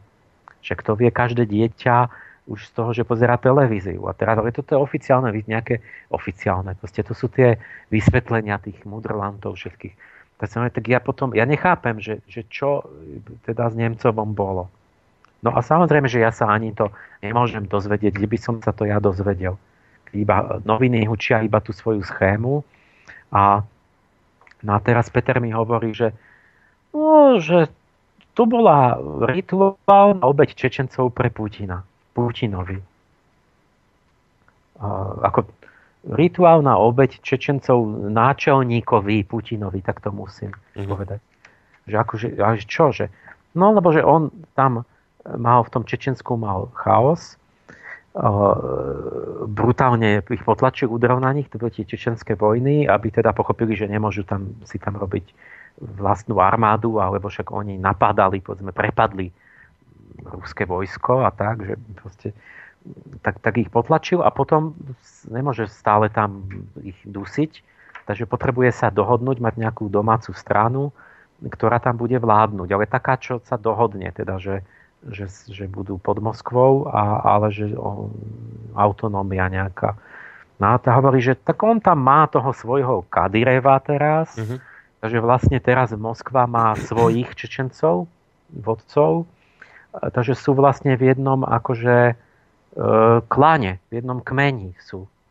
A, a pretože tí Čečenci žijú vlastne nie v demokratickom civilizácii západnej, kde máte, že, že máte zákon najprv dodržiavať a potom v rámci neho dosahovať svoje ciele, ale oni žijú v tom kmeňovom zriadení, nejakom moslimsko, kmeňovo, neviem akom, tak, takže oni to celé chápu tak, akože vodca, že teraz ten najsilnejší vodca Putin je ako ich náčelník a že, keď, a že tam sa to robí tak, ako beduíni a takéto tie, proste ten, ten, ten ja neviem, že kmeňová spoločnosť, že, uh-huh. že nepriateľ e, môjho priateľa je môj nepriateľ, že keď zabijem nepriateľa môjho šéfa, tak sa mu zavďačím. Urobím si oko u neho. Uh-huh. A toto sa presne stalo už raz pred 2000 rokmi, že Cezar mal eh, toho úhlavného protivníka Pompeja. A naháňal ho cez celú rímsku ríšu a Pompejus utiekal až do Egypta a Cezar za ním. A, a teraz Pompejus sa vyvodil v Egypte No a v Egypte už vedeli, že už vedeli, na ktorú stranu sa majú pridať a odsekli Pompejovi hlavu a jak Cezar dorazil, tak, mu, tak, tak v domnení, že sa mu zavďačia, že už sa ako mu po, ako podlezú alebo čo, tak mu priniesli veľký dar, že teda toho Pompeja, ktorý utekal, že ho chytili mm. a že už mu priniesli na stôl v košiku hlavu toho jeho nepriateľa že, že ako, akí sú uslužní, akí sú iniciatívni a ako chcú dať najavo, že, že teda mm, rešpektujú akože veľkého vodcu a tak. A čiže tiež, lebo v tom Egypte mali toto zmyšľanie a, a Cezar sa na to strašne nahneval. Bol celý, strašne bol nahnevaný, lebo a oni to nevedeli pochopiť. A však to tvoj nepriateľ, však ťa chcel zničiť. A, a Cezar bol nahnevaný preto, lebo tam sa zrodila tá západná vlastne tá, ten koncept, že, že on nechcel ho takto, aby jednak, že on ho, oni, on, oni nemali právo. Oni, oni proste, on to bol jeho e, patricijský proste vznešený Ríman a ne, poprvé ho nemôžu barbari na ňo vzťahnuť ruku. Mm-hmm. To on ho mal, mal dostať a ho súdiť. A po druhé by ho nebol brutálne alebo niečo. Proste on by rozhodol nejako a, a podľa nejakých zákonov alebo niečoho, že by, že by rešpektoval Rímsku republiku. A nie takto, že, že niekoho tam odseknú mu hlavu. A, a teraz ten Peter mi hovorí, no, že, že oni mu to takto, lebo oni to takto chápu, že ako Čečenci, že, že a, a že Putin teraz akože je, má problém z toho. Mm-hmm. Lebo že, lebo že buď by musel potrestať tých svojich akoby kumpanov, ktorých, ktorí mu to chceli akože urobiť že ako službu a nemôže, ale, alebo by musel akože to nevyšetrovať a to je zase zlé pre ňo. Mm-hmm. Čiže oni ho dostali, že skutočnosť je taká, že oni ho dostali vlastne do pasce e, akože iniciatívnym hlúpactvom. Mm. A, ale, ale tu sa nikto nestará, nikoho nezaujíma tá, tá, to, čo mňa fascinuje, tá, tá, tá pravdivá história, že ako sa to naozaj stalo. Lebo tu každý pozerá, nikto nemiluje tú bohyňu pravdu, ale každý pozerá, čo sa mu hodí ako argument do jeho, do jeho zištných cieľov, proste do jeho politiky.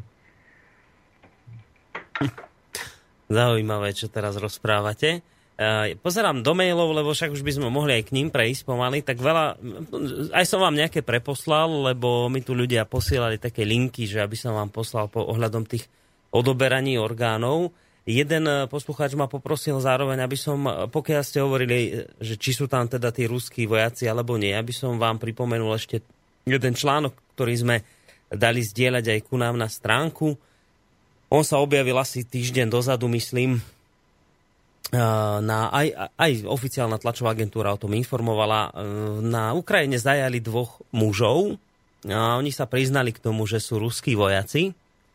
A zaujímavé bolo ale to, že ja vám prečítam časť z toho článku, že Zajatec Alexander Alexandrov novinárovi denníka na otázku, či je príslušníkom ruskej armády, odpovedal som občanom Ruskej federácie, vojakom v aktívnej službe, nejakú žiadosť o prepustenie z armády som nikdy nepodpísal.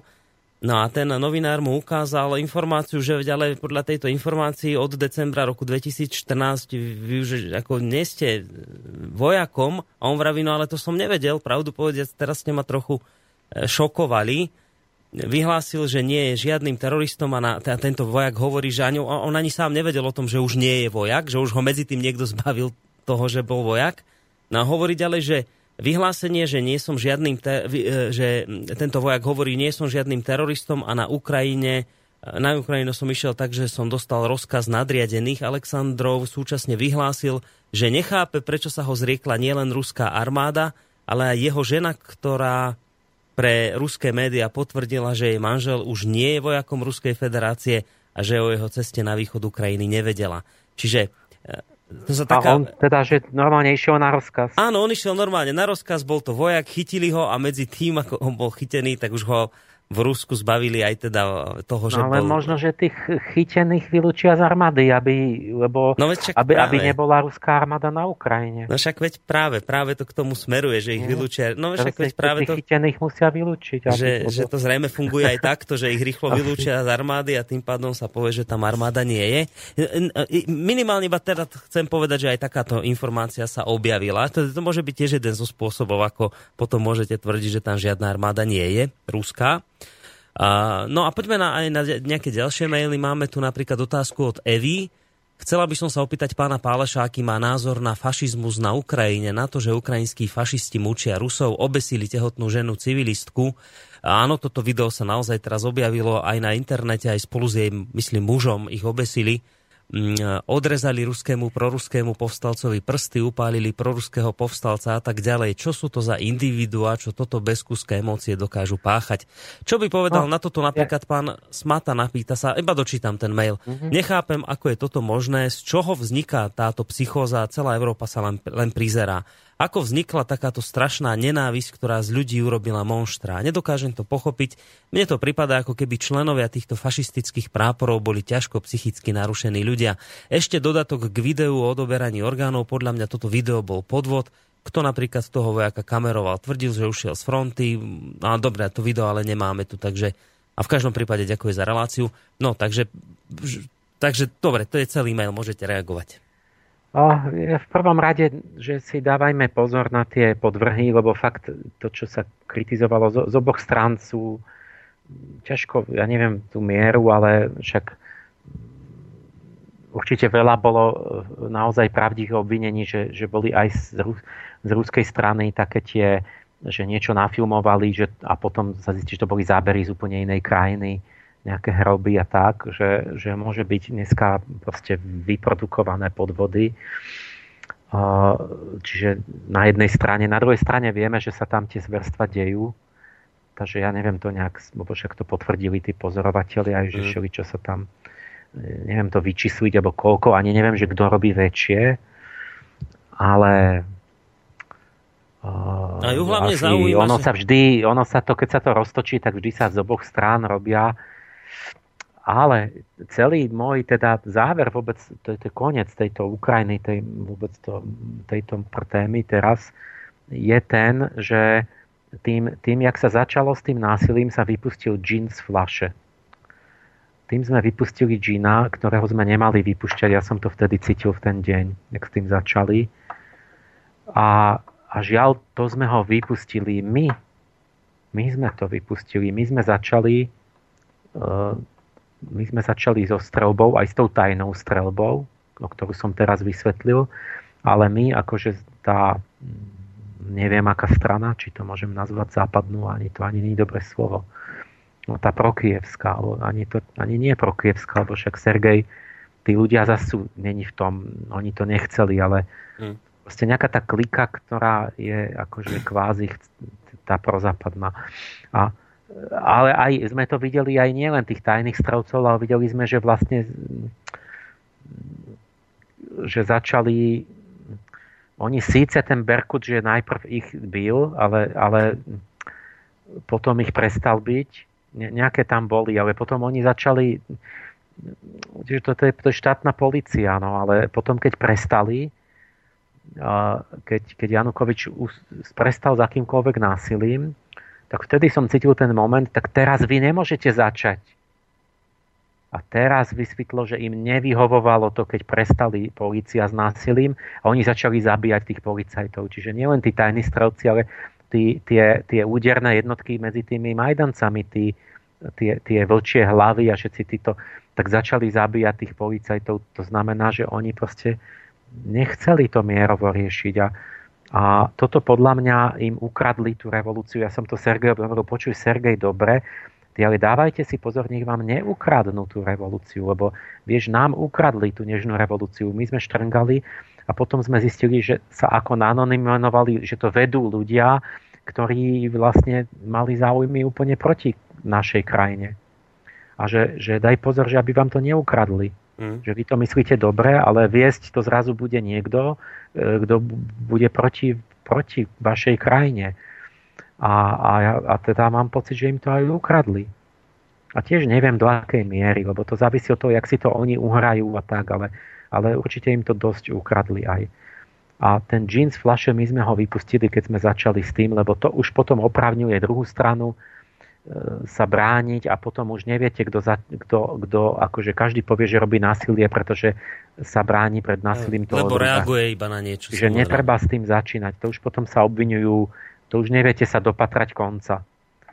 Čiže nemal Kolomojský útočiť, keď mu zobrali, proste to je tá zákonnosť, však toto sú tie, čo stále melú, aj, aj Smatana, aj všetci títo Havraní a neviem čo, že my sme iný tým, že uznávame zákonnosť a, a neviem čo, že, že a tu zrazu je, že, že ja som mal nejaké straty tam, tak ja prepadnem a zaberiem si územie tu a, a, a, a, a no, proste celé to vyzerá tak, že, že jedna vec je, že či sú tí ľudia nejakí psychicky chorí. To je tak, že jednak sa tam naj, najviac zodpovednosti je u tých, ktorí to úplne cieľavedome plánujú, ktorí to organizujú.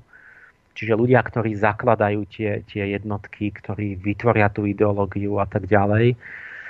A potom na druhom mieste ide to, že oni uh, vy, už aj vyberú, proste si vyberú, lebo vždy máte v každom národe takú časť, ktorá je menej inteligentná, dá sa ľahšie ovplyvniť na nejaké, sa im nahovoria, že to sú nejaké idei vlastenecké, ale v skutočnosti máte zámer ich používať vlastne na vlastné ciele popri tom, alebo na nejaké iné ciele, ktoré sa im nepovedia, povedzme geopolitické, a že bojujete za nezávislosť Ukrajiny. A, a teraz im ich akože futrujete stále jednostrannými proste históriou a ideami, že vyberiete všetko, čo bolo zlé zo strany Ruska voči Ukrajine a neviem čo a tamto. Takže ich trošku sfanatizujete, vyberete si tých menej inteligentných a vyberiete si takých, čo majú menej zábran, alebo takých, čo majú chuť bojovať, nejak sa uplatniť a tak. No a zostavíte takto vlastne nejaké jednotky úderné, ktoré si potom sú z časti neuvedomujú, z časti sú idealisti, z časti sú trošku, že im to robí dobre sa pobiť a v časti neviem čo. A vy to používate vlastne na dosiahnutie nejakého cieľa vášho, ale tú Ukrajinu tým obetujete. A toto si proste toto, to, to, to, to sa nevyplatilo proste. Bol to omyl. Ja som mal pravdu, že nemali začať s násilím, že nezískali, stratili a stratili a teraz neviete, na koľko generácií stratili, lebo tým, že sa vytvorí tá nenávisť, toto, práve toto zabíjanie, mučenie, že tehotnú ženu zarežú a neviem čo, obesia dole hlavou a, a to schválne je na to, aby vznikla hlboká nenávisť. A teraz po tomto, čo sa bude, nevieme dokedy tam diať, je pekný základ na to založený, aby medzi Ukrajincami a Rusmi panovala najmenej takú jednu, dve generácie minimálne e, zarytá nenávisť. Aby mm. sa nemohli priateliť. Spýtam, komu toto vyhovuje?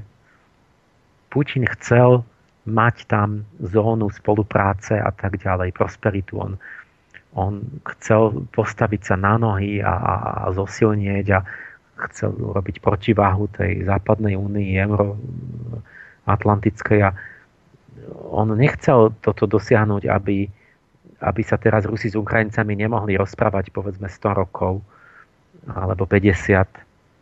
Hmm. Žiaľ, to zás vychádza tak, že je tu, sú tu iní ľudia, ktorí chcú, aby, aby nemohla vzniknúť spolupráca medzi nimi. A ktorí vôbec akože majú tak veľmi radi ten šport, že v zámorí, že štvú všelijaké krajiny proti nejakej inej krajine, aby, aby tam bol chaos, aby sa oslabili navzájom. Nakoniec, ja, to, nie, že, to nie je moja konšpiračná teória, ale toto je oficiálna politika Spojených štátov, a volá sa to Reganová doktrína. Reganová doktrína spočíva v tom, to bolo vymyslené vtedy, vtedy keď, keď, keď podporovali Spojené štáty Irán a Irak, obidvoch vo vzájomnej vojne proti sebe. Obidve strany zbrojili a financovali.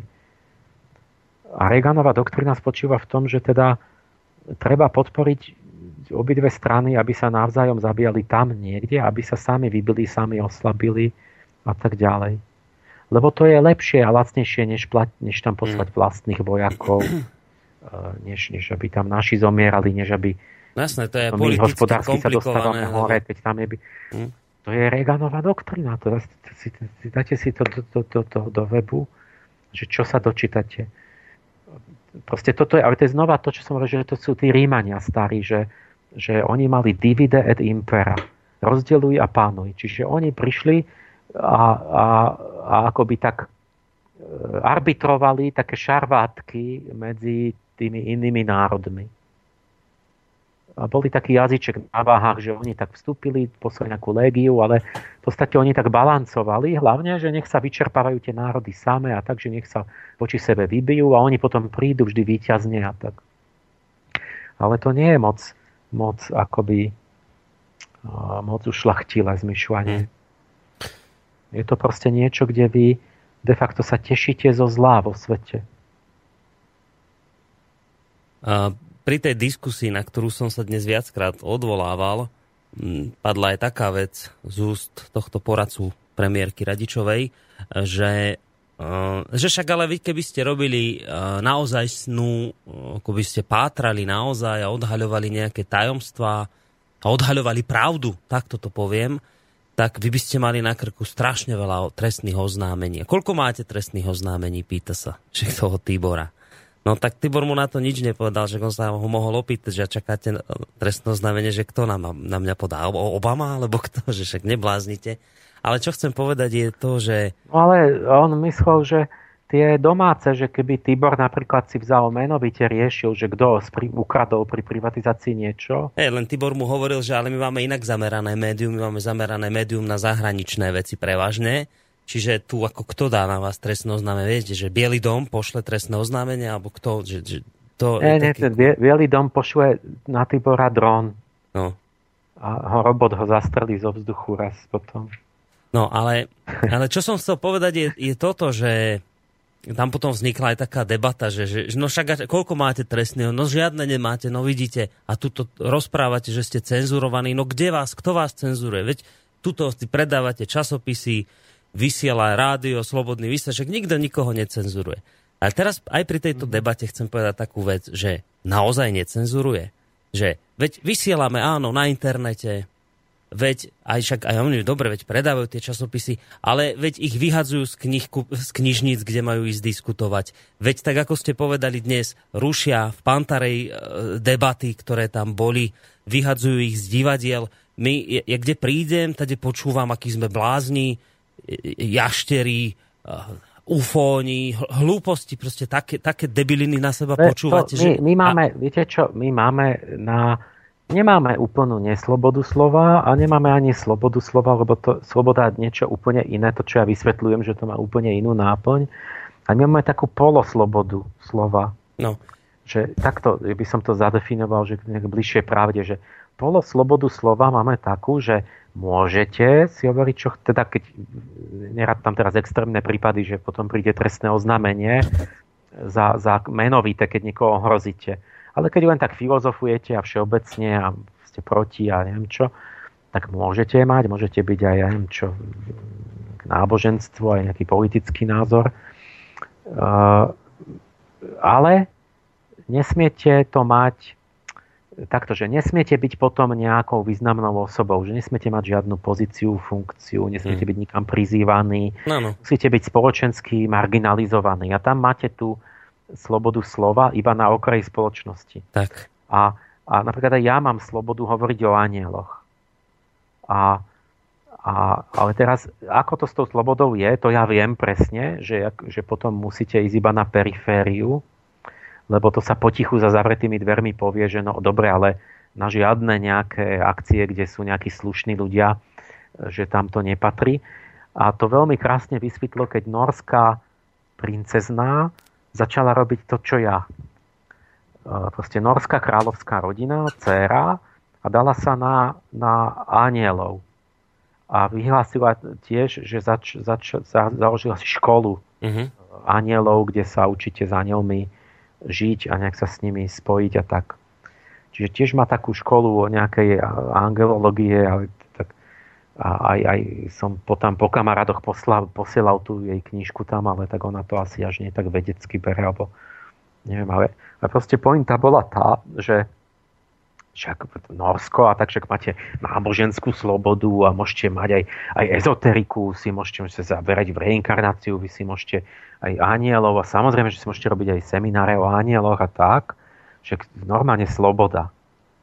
Ale keď to ale, a bolo pohoršenie po celom Norsku a novinách titulky a toto, že akože toto, toto nemôže ona robiť. Tak čo to znamená, že že vy to môžete, ale nemôžete byť medzi váženými ľuďmi, keď nemáte ten názor, ktorý máte mať.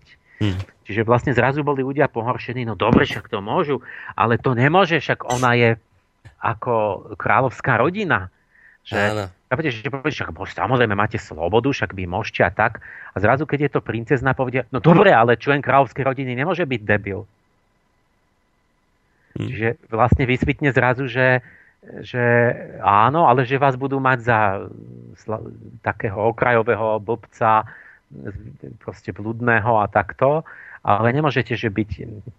No, nemôžete byť nejaký poslanec alebo nejaký šéf-redaktor alebo niečo, že zrazu vysvetne, že to je taká polosloboda slova, že že maj slobodne sa ozví, ale musíš opustiť všetky funkcie. Áno, ono to vlastne na tej besede e, tam pri tom Havranovi bolo také veľmi pekne viditeľné, ale teraz ani nie na Smatanovi a ani nie na Rostasovi, ale na tom samotnom Havranovi tam vidíte, že on ako by si dovolil urobiť vec, ktorá v týchto kruhoch je taká opovrhnutia hodná, diskutovať vôbec s Rostasom. Viete, to sa, to sa nerobí, takýmto bláznom sa nediskutuje predsa na e, normálnych fórach nejakých tak on to tak hral, že on ho musel hneď od začiatku akoby zosmiešňovať, aby všetkej tej jeho, akoby tej jeho smotánke Havranovskej, tým priateľom bolo jasné, že vlastne toho Tibora zosmiešňuje, že veď on to ale nemyslí naozaj vážne s tým Tiborom, že chce nejakú diskusiu. A že to Viete, bola parodia. He, že on to tak parodoval už od začiatku, aby hneď tá, tá jeho celá tá suita tých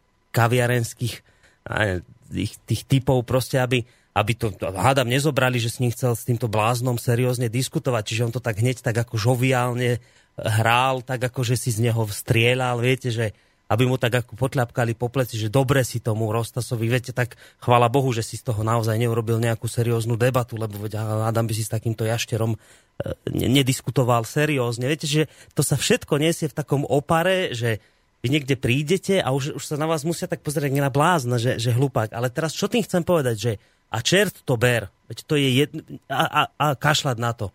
Či, či zosmiešnite Rostasa a slobodný vysielač Páleša. Dobre, ale hrozné je to, že potom sa tu dejú takéto veci ako na Ukrajine a nikto o tom nehovorí. A keď poviete iný názor, tak ten je, te, ten je akoby zastavený, že to, to, to, či nás budú zosmiešňovať, nevadí. Ale toto je problém, že, že tu sa potom dostávame do nejakej normalizácie názorovej, no, že, že to sa potom úplne stopne. Proste iný názor o Ukrajine dnes vy nebudete proste počuť z médií, ja neviem, z rádií, týchto veľkých našich, lebo to, to, to sa už unizono stoplo iný názor. A to je ten problém. To je, áno, jeden príznak tej normalizácie je ten robenie tých zoznamov.